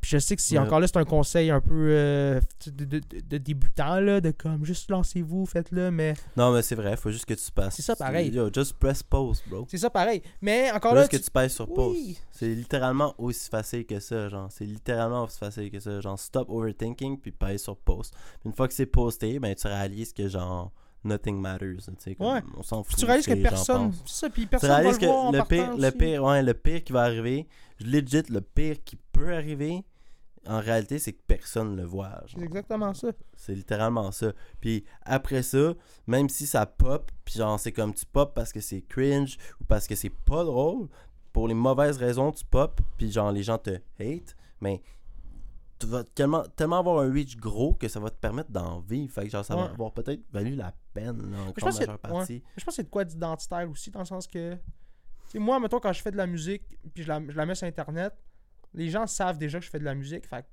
les gens, c'est comme, ben c'est Mario qui fait de la musique. Fait que je pense que ça finit là, tu sais. Tu sais, quelqu'un qui se trouve drôle puis qui dit « je vais faire des vidéos sur TikTok » puis que, mais genre, il show off pas tant ça comme... C'est pas un trait de personnalité qui est super présent. Les gens, ah ouais, tu fais des vidéos d'humour, ah ouais, ok, t'es drôle, toi, tu sais. J'ai déjà entendu des histoires d'humoristes que c'était comme, se sont lancés là-dedans, puis là, les parents étaient comme, ah, t'es drôle, toi, ah ouais, tu fais des jokes, toi. Là, t'es comme, oh, ben oui, j'aime ça, tu sais. Ouais. fait que des fois ça peut être juste ça, tu sais, le côté identitaire, mais je te dis, à force d'en faire, après un an, là, après que t'as fait plein de vidéos, justement, en lien avec ça, les gens, à un moment donné, vont juste se dire « Bon, ben c'est... Ce gars-là, il est ça, tu sais. » Je pense que c'est là aussi, l'habitude... Ouais, c'est... Quoi que j'avais entendu qui était deep, c'est comme, justement, en revenir au gym, c'est au début, à un moment donné, ça devient une habitude. Mettons, le gym, si tu y vas souvent, puis à un certain point, c'est même plus une habitude, c'est juste ça devient partie de toi, ça fait partie de ton identité. Yeah. Tu sais, fait je pense que c'est un peu ça aussi. Faut que ça fasse partie de ton identité, dans le sens la chose que tu veux faire. Ouais. Ça, genre, si tu veux faire des drôles de vidéos, faut que tu sois quelqu'un. Ça va être... C'est dans ton identité. Ouais. Mais quand ça fait partie de ton identité, ça devient un automatisme aussi. Fait que ça devient, mettons, le gym, ça devient un automatisme. T'as même plus besoin de négocier avec toi, t'as même plus besoin de te forcer à y aller, tu sais, parce que c'est juste, ben c'est ça que je fais, c'est ça que je suis. Ouais, fait que c'est ça aussi avec une plateforme. Encore là, tu sais, c'est pas tout le monde qui veut se mettre de l'avant, puis je trouve ça correct, mais je pense que le personal brand aujourd'hui, parce que tu le vois de plus en plus, les politiciens pis tout, ils n'ont pas le choix de se mettre de l'avant ces réseaux sociaux. Rendu là, même ces gens-là, il faut qu'ils le fassent. T'sais, même si tu es un PDG d'une entreprise, il faut que tu sois présent. Fait que... même les compagnies que tu penserais pas à vont avoir des Facebook, des Instagram. Fait que tu peux pas le faire, mais encore là, je pense que tu vas manquer des belles choses, tu sais. Je pense que peu importe ce que tu sois... C'est parce qu'il faut que tu rentres dans le bateau avant que le bateau s'en aille, là, tu sais. Ben, il y a ça aussi. Sinon, tu vas manquer le bateau, là. Ouais, mais c'est surtout d'être où est-ce que les gens sont, tu sais. Parce que peu importe dans quel business que t'es, il y a des gens que tu vas trouver qui vont être intéressés par le produit que t'offres. Donc, de se mettre de l'avant, ça va être ça le titre de l'épisode. Se mettre de l'avant. de Laval. Yes. Fait que voilà, on est à combien de temps là? Comment ça? Je sais pas. Ok, fait que on peut conclure ça. Larry, si où qu'on peut te suivre? Moi, sur Instagram, dans le fond, mon portfolio photographe, vidéographe, tout ce que je fais, je poste sur c'est Instagram Ape Sends a Lot. Nice. Assez simple, comme ça s'écrit, comme ça se dit. On va le mettre en description. Ouais, je vais le mettre en description, ou ça popera là, au pire, le petit Instagram en même temps. Puis moi, c'est pas mal ça. Sinon, il y a le Au Bazar Podcast pour le Au Bazar Podcast. Vous pouvez nous suivre sur Instagram. On a parti le TikTok aussi. TikTok, Instagram. Je vous ai dit, guys, c'est là que ça se passe. YouTube, les shorts aussi, ça s'en vient. On est disponible partout sur les plateformes de streaming, tous les plus gros, que ce soit iTunes, Apple Service, Apple Music, Amazon Music, Deezer, Spotify, fait que... all that stuff, puis, peu importe si vous, vous allez. On va plugger aussi rapidement Radio Enfer, qui est notre plateforme, qui est un média culturel sur lequel on essaie de faire la couverture là, justement de sorties musicales au Québec. Jusqu'à date, ça va super bien. Je pense que les gens apprécient notre travail. Puis nous autres, ben, si on peut aider à push la culture puis la mettre de l'avant le plus possible, ben, tu sais, parce que moi, je vois ça de même. Je me dis, si je peux donner justement un peu de mon temps libre pour pouvoir aider justement la culture musicale au Québec, ben gars, ça me fait plaisir. Je trouve ça mieux que partir justement une petite série à gauche à droite. Fait que moi, je vois vraiment ça comme ça. Je vois ça comme Radio Enfer. Je vois ça vraiment comme ça, dans le sens que c'est du temps que j'offre, que je donne pour me mettre la culture de l'avant. Puis je sais que au fur et à mesure, c'est comme le gym, c'est à force de donner, ben, à un moment donné, il y a des trucs beaux qui vont ressortir de ça, puis voilà, pour moi c'est dans cette optique-là, 100%. Yeah. Toi, où c'est que moi, on peut te trouver? Vous pouvez me trouver sur Instagram, Mr. Mario McFly 47, Mario McFly 47, encore une fois, sur toutes les autres plateformes, TikTok, Facebook, YouTube, là, je parlais justement de Larry, que je voulais commencer à sortir du contenu sur YouTube. J'étais pas trop sûr encore là cette semaine. J'ai compris que faut que je focus sur la musique surtout. Faut que j'arrête de me dire d'essayer de trouver, parce que là ces temps-ci j'essaie de trouver une façon comme de sortir des vidéos sur YouTube. Ça me tente encore, mais je veux vraiment être sûr du genre de contenu que je veux offrir, puis je veux pas non plus trop m'éparpiller là-dedans, parce que tu sais, si je me mets à me construire une audience de gens qui sont pas tant intéressés par la musique, ben quand ça va être le temps pour moi de sortir un album ou whatever, ben ça peut créer un clash, tu sais.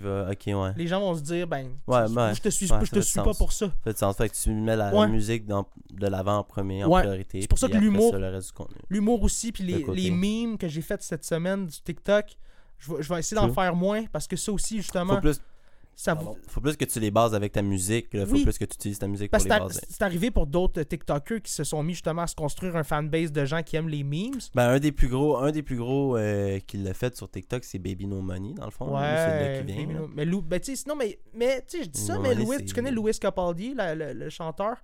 Lui, c'est un chanteur, puis genre, il est dans le côté vraiment sentimental, vraiment des tunes deep. Le beau, l'émotion, le gros chanteur. Il fait juste des niaiseries sur TikTok. Fait qu'il y a quand même un gros clash, mais ça a l'air de marcher quand même. Fait que, tu sais... Ouais, ben c'est parce que TikTok est rendu tellement huge que les gens acceptent plus que les gens font. Mais genre, on en parlait, tu sais, les TikTok kids deviennent acteurs maintenant. Tu sais, les jeunes qui ont été populaires, qui avaient peut-être 14-15 ans, il y a 3 ans, qui allaient blow up, qui sont rendus à 18-19 ans, qui deviennent majeurs dans la majorité internationale, deviennent acteurs, deviennent chanteurs, puis ça marche leur shit. Là. Ben oui. Plus que ce qu'ils faisaient d'argent avec TikTok, c'est fou. Là, fait. Mais ouais, c'est ça. Ben oui. Fait que voilà. Merci de nous avoir écoutés, puis on se voit la semaine prochaine pour un autre épisode. Yes. Peace!